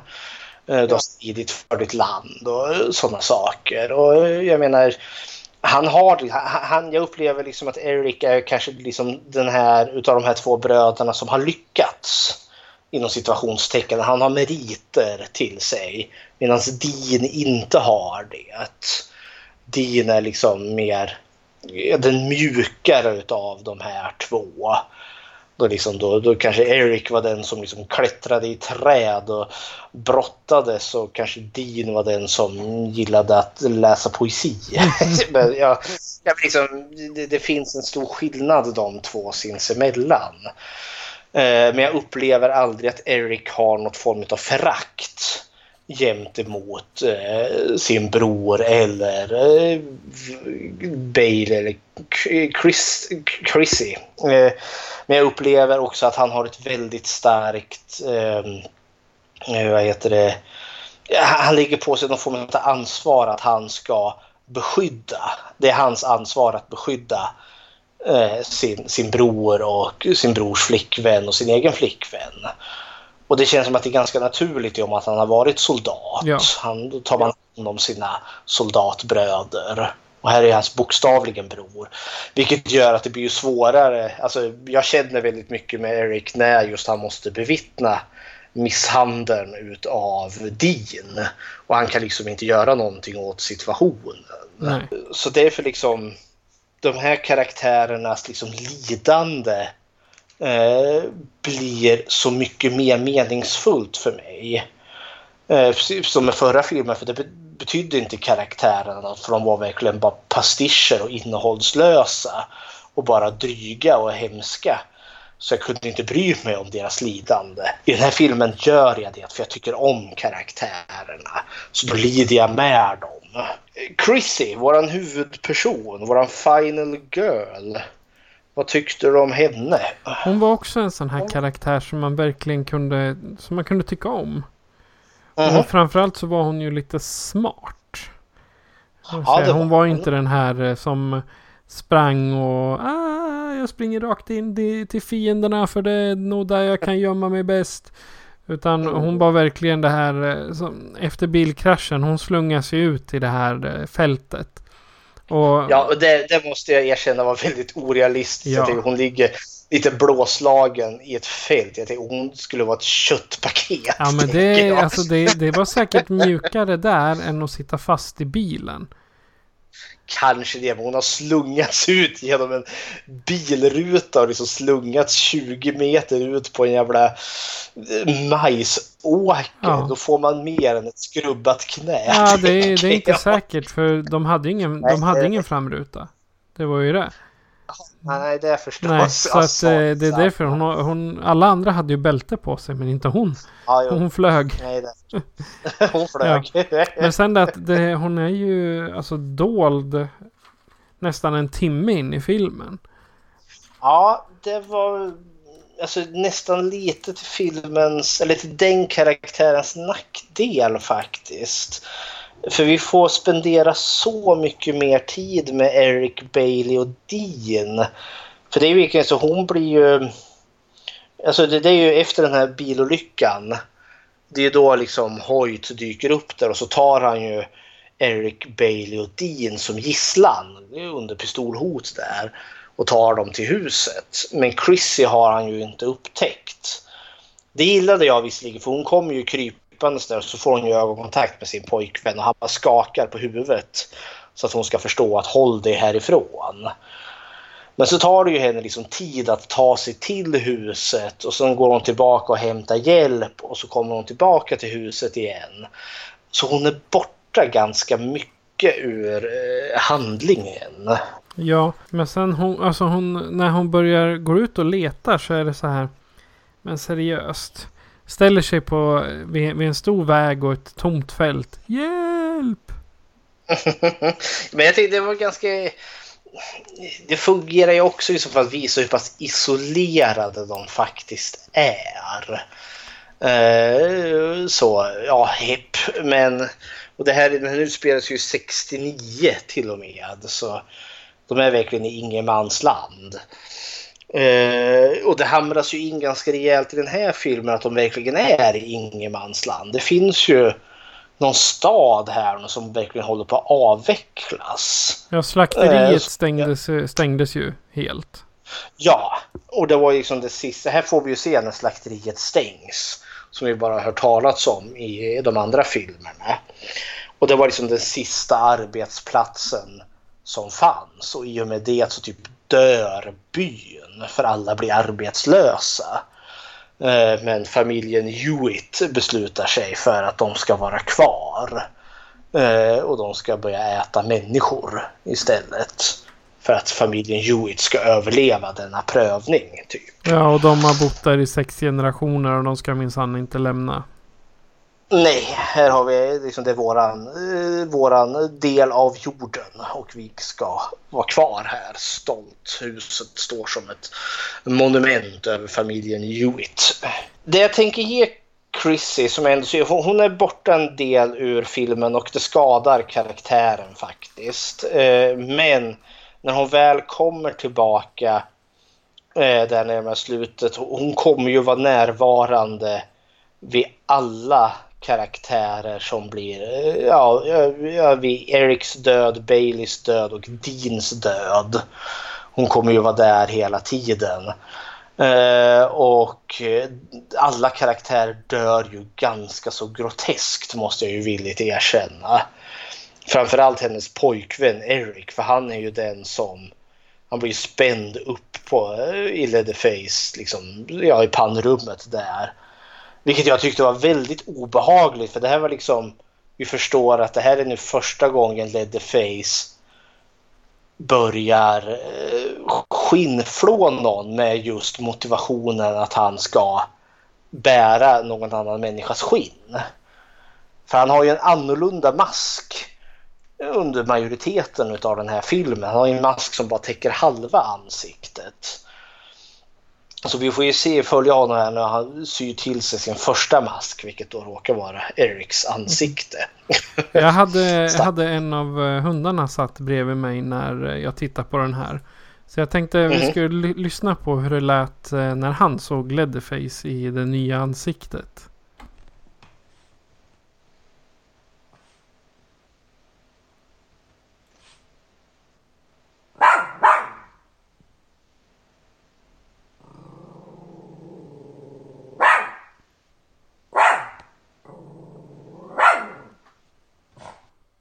Felix? Vad skäller du på?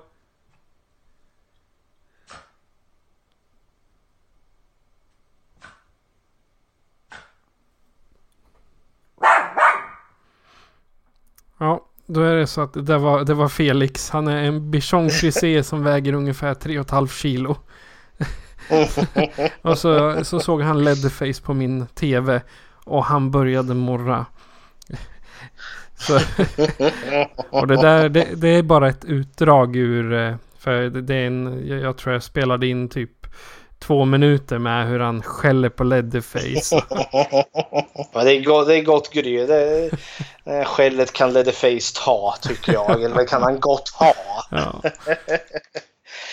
Eh, jag ville nämna med Chrissy här, även om hon är med väldigt lite. Det finns en, en av mina favoritscener i hela den här filmen. Hon har precis bevittnat eh, mordet på sin pojkvän där då, när Leatherface sågar honom rakt igenom. Hon ligger gömd under hans slaktbänk. Så han, han ser inte henne. Eh, och hon lyckas ta sig därifrån osedd. Ut genom huset och stå precis i, ut, alltså i, i dörröppningen. Ingen av familjemedlemmarna vet att hon någonsin har varit där. Så nu kan de bara springa ut i mörkret och försvinna. Men då hör hon ju då Baileys gråt och skrik som kommer från ovanvåningen.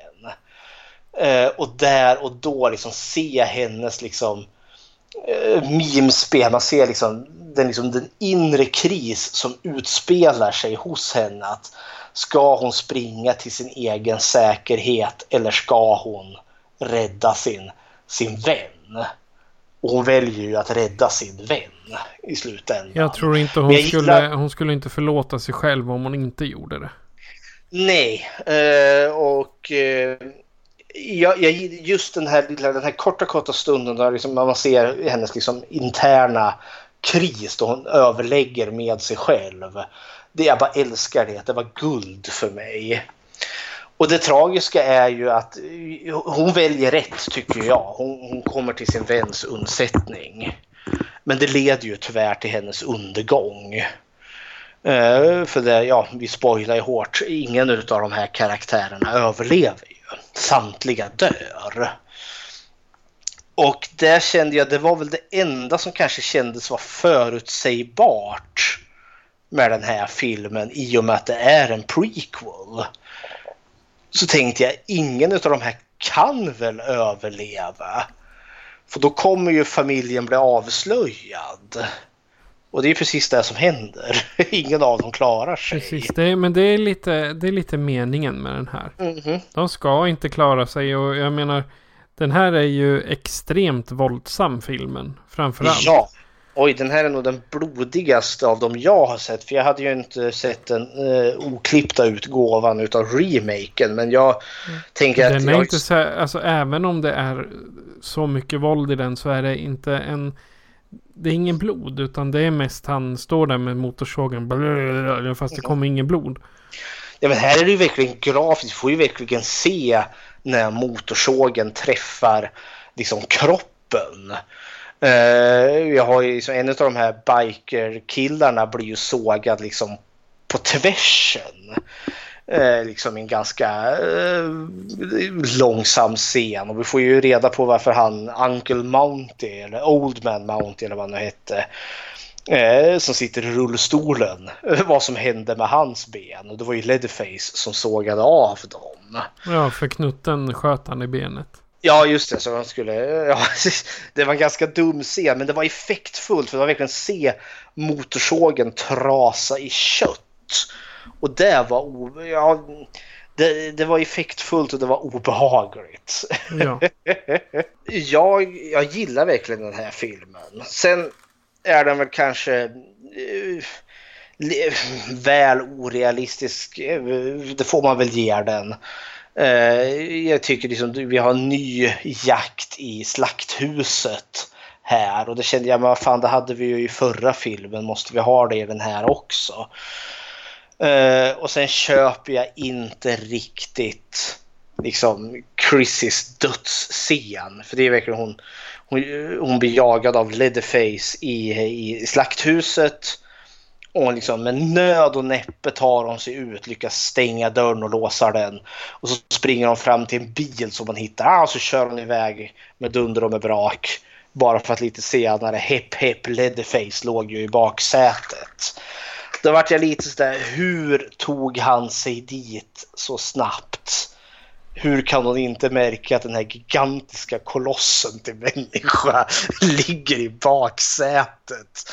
För det är ju som inte en liten liksom, eh, smärt och smidig Leatherface utan det är ju lagårdsväggen Leatherface. Så, jag, ja, det, det, det, det är skitdetaljer egentligen. Men ja, ja. Eh, det var, det var ju typ det enda jag störde mig på. I övrigt tycker jag den här filmen funkade väl. Jag ville ställa en fråga till dig. Om- du hade tänkt sig, för eh, Hoyt har ju mycket mer, han han säger mycket mer, han säger mycket mer med innehåll. Ja. Vi får ju reda på i den här filmen att liksom han, han är ju inte sheriffen, han mördar sheriffen. Eh, Och tar sheriffens kläder och bil. Vilket var också kanske en liten dum förklaring där för sheriffen säger ah minsann vi nu håller allt på att avvecklas och jag har bara en vecka kvar. Jag är sista polisen här. Oj, oj, oj. Det, det var lite kanske väl övertydligt, lite dumt för mig. För det var verkligen så här att ja, men, om du skulle mörda mig då är det ingen som får reda på det. Men det tänker du väl inte göra? Så det var liksom ja, mm, lite dumt. Men fine, jag köper det i filmens egen kontext. Hoyt, vi får Hoyt heter ju inte ens Hoyt. Eh, Det är ju namnet han tar från sheriffen. För sheriffen heter ju Hoyt och på namnbrickan står det ju Hoyt. Han heter väl Charlie Hewitt. Ja, ja, så här liksom skär han ju liksom bara namnet och skapar sig en ny verklighet. Eh, för det är ju han som också introducerar att de ska äta folk för familjen. Då kom det en fundering till mig här när Hoyt eh, har någon liten monolog till just, jag tror det är till eh, Eric här sen. Då han eh, säger att han har varit i Koreakriget. Ja. Och där hamnade de och hans pluton på något i trångmål där. Och vart utan Han proviant. var krigs, krigsfånge. Krigsfånge och, det, och de hade ingen proviant och fångvakterna lät svälta dem. Och i slutändan så resulterade det i att det vart kannibalism för att överleva. Talar Hoyt sanning där? Eller är det bara något han har kokat ihop där och då? Jag skulle faktiskt tro att det är sant. För det var ju inte så att eh, det var någon... Eh, jag menar, Koreakriget var ju inte det snällaste kriget direkt. Eftersom, Nej förvisso, men alltså jag var lite kluven där i och med att vi tidigare kunde se hur han liksom bara kan stjäla en annan människas identitet och liksom nu är det jag som är sheriff. Och det har jag alltid varit och verkar ganska snabbt gå in i det. Då tänkte jag liksom att jag är en del i liksom hur han fungerar som människa. Han ljuger konstant i och med att munvädret går ju på den här människan nonstop. Uh, och att, liksom att han har inte varit i Koreakriget. Han har inte ätit upp någon tidigare. Utan att det här är bara hur han motiverar till liksom, att eh, Eh, varför han gör som han gör. Att han har liksom en liksom mer riktig så Karakars historia. Han har varit en riktig man med hår på bröstet medan han egentligen har varit en jävla potatisbonde som har liksom eh, mockat skit hela sitt liv. För jag tänker just det, han vet ju inte hur man håller geväret. Eric som tränad soldat vet ju hur man gör. Och menar, säger ju det till honom, liksom att han, han är ingen jävla soldat. Han vet ju inte ens hur han ska hålla i ett gevär. Och det var då jag började tänka, liksom, det här är bara liksom lugn och hittepå från Hoyt. Ja. Men det, ja, eh, filmen ger ingen förklaring. Nej. Eh, jag, jag googlade på Koreakriget och kannibalism och det finns nämnt i en C-uppsats eh, från 2008 ofta att man att det är fångar som har dömts i domstol för att de ägnade sig åt kannibalism. Ja, ja. Men jag kommer, jag kommer inte åt hela uppsatsen men det, det finns citerat i alla fall. Sen eh, huruvida det är äkta det kan jag tyvärr inte säga mer ingående alltså.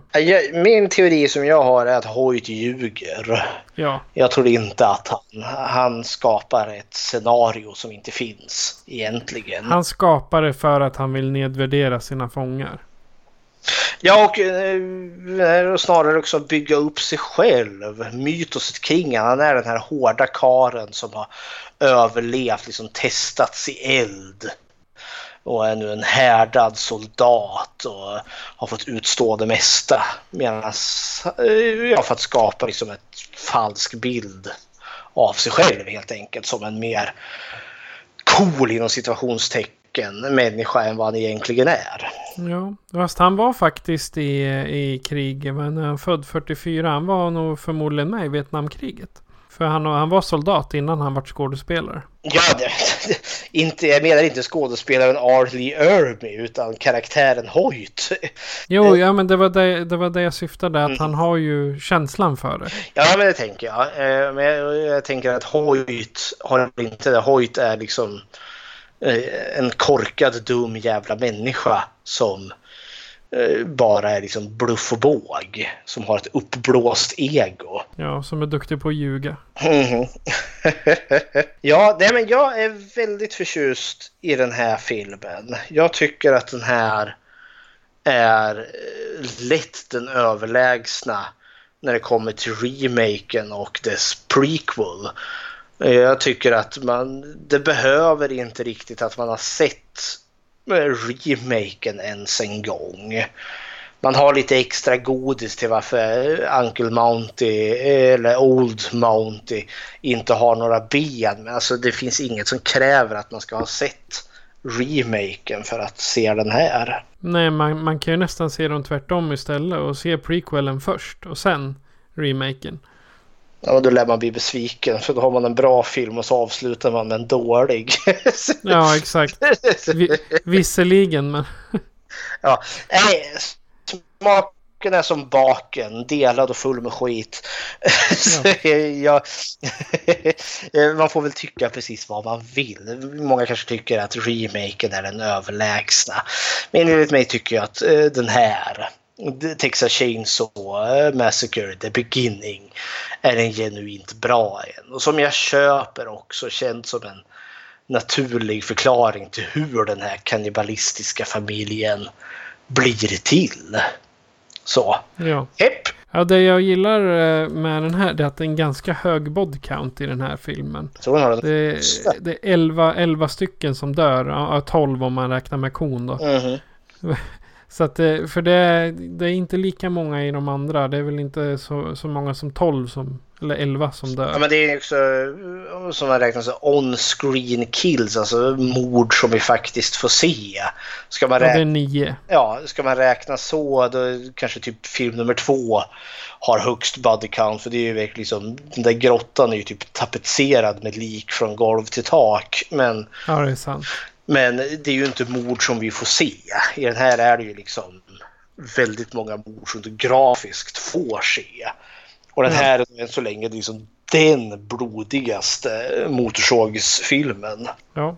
Mhm. Men vi är i alla fall överens om att det, hittills så är det den näst bästa. Ja, jag tycker, jag tycker den här är väldigt bra. Utav remakesen eh, så är, är den här bäst. Ja.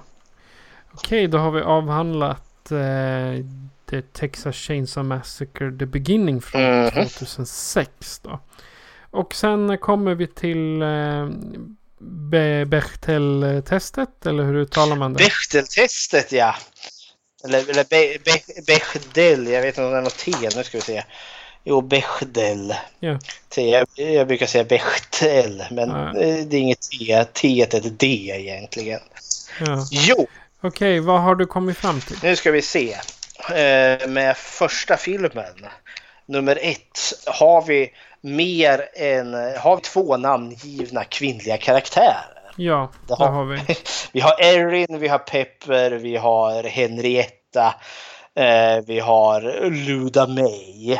Så den klarar eh, kriterie nummer ett väldigt väl. Kommer de här, någon av de här två namngivna karaktärerna någonsin att möta varandra? Ja, det händer Ja. också. Alla möter väl varandra? Jajamensan. Erin träffar Pepper och Henrietta och eh, ja, T-Lady och eh, Luda May. Så nummer två funkar också. Och nummer tre då, om de väl träffas, talar de om någonting annat än män? Mm. Måste jag Ja, den är tänka. lurig.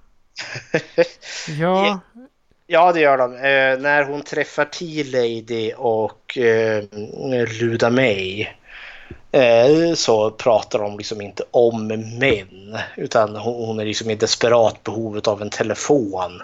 Och så ligger fokuset på att hon avslöjar att Luda May har stulit det här barnet. ah. Och jag tror också när Erin och Pepper möter Henrietta i restaurangen för första gången så är det inte heller att de pratar om sina pojkvänner utan de vill hitta en eh, telefon och sen lite senare när de står utanför det här hemska utedasset som de lirkar upp så talar de ju om liksom, ja, hur hon har lärt sig att dyrka lås och att toaletten ser ut som fan. Ja, ah, storebröder. Jajamensan. Så eh, Texas Chainsaw Massacre remake från 2003 klarar Bechdel-testet. Ja, och eh, prequelen då? Hur eh, går det där? The Beginning. Har vi två namngivna kvinnliga karaktärer? Ja, det har vi. Vi har ju Chrissy och eh, Bailey. Och vi har ju Henrietta är ju kvar i den här filmen. Och så har vi ju eh, Leatherface mamma Sloan finns ju med i den här. Så nummer ett klaras. Eh, nummer två då. Träffas eh, någon av de här namngivna kvinnliga karaktärerna varandra? Oh ja, de sitter ju tillsammans i baksätet. De gör ju det och de kommer ju träffa Henrietta sen också. Eh, mamma Sloan är ju inte med för hon dör ju i början utav filmen. Eh, pratar de, när de pratar med varandra, pratar de om någonting annat än män? Nu vart det svårt. Visst vart det?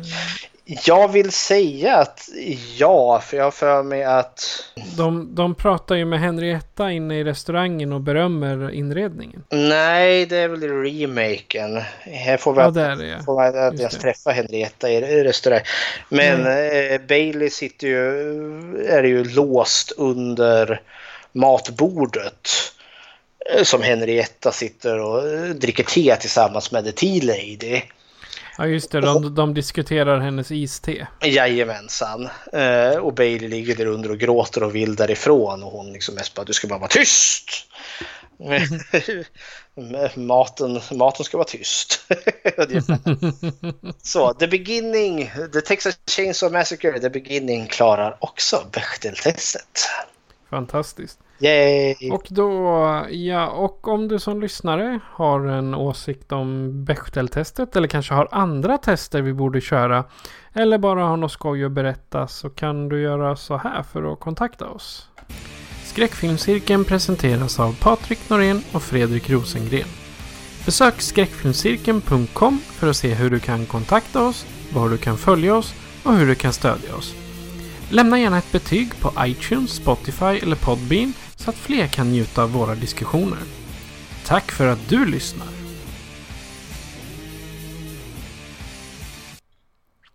Och Fredrik, eh, nästa avsnitt kommer på julafton. Mhm. Och vi kommer eh, inte säga så mycket mer om det för det är en överraskning för alla.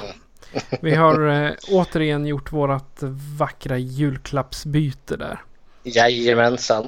Och eh, efter, ny, efter nyår så kommer vi fortsätta med eh, nästa Texas Chainsaw Massacre. Och vilken film är det vi ser då? Ja, det vi, då sy- syr vi ihop säcken med de två sista. Den som, Då heter Texas Chainsaw 3D tror jag den bara heter. Ja. Eh, Och sen eh, prequel-filmen som heter Leatherface. Är det alltså en remake på prequelen eller är det bara en annan? Nej, den är helt fristående. De här två är helt och hållet fristående. Så de är liksom sina egna verk, får man väl kalla det, som existerar i sina egna tidslinjer. Just det, du, hade du ritat upp tidslinjerna på något sätt? Jag har väl försökt, de hänger ju inte ihop särdeles väl. eh, originalfilmet eh, som Toby Hooper gjorde följdes ju upp av film nummer två. Eh, men film nummer tre väljer ju att ignorera film nummer två eh, men hänger ihop med första filmen. Fjärde filmen eh, verkar vilja hänga ihop med både två, alltså ett, två och tre.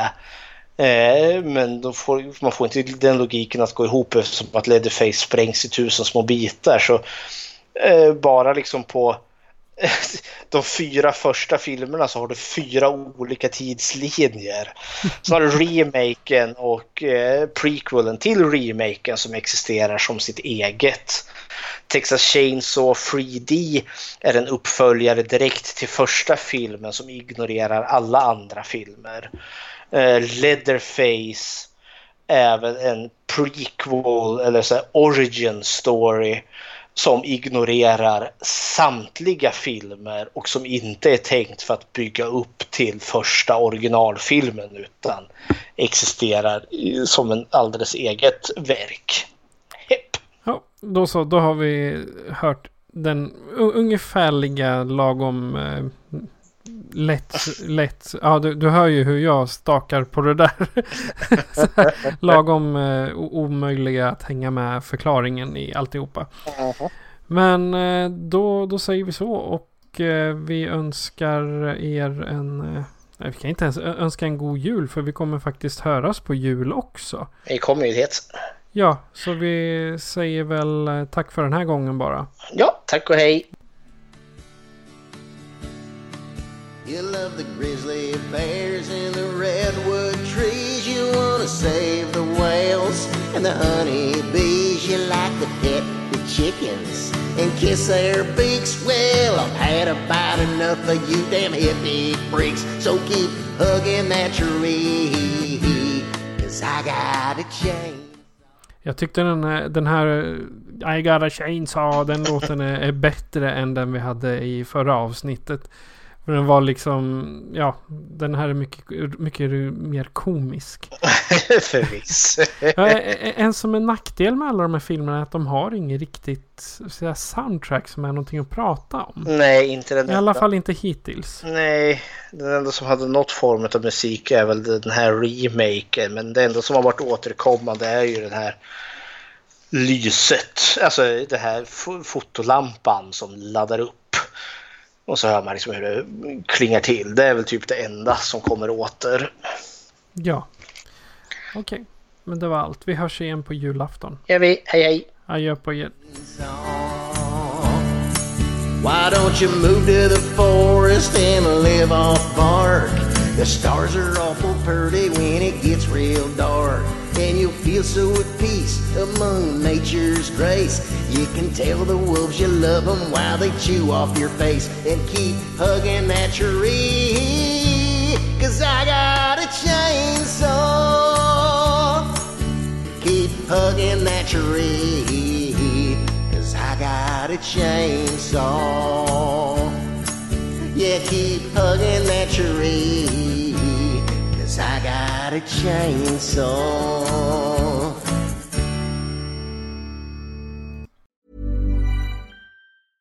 Even when we're on a budget, we still deserve nice things.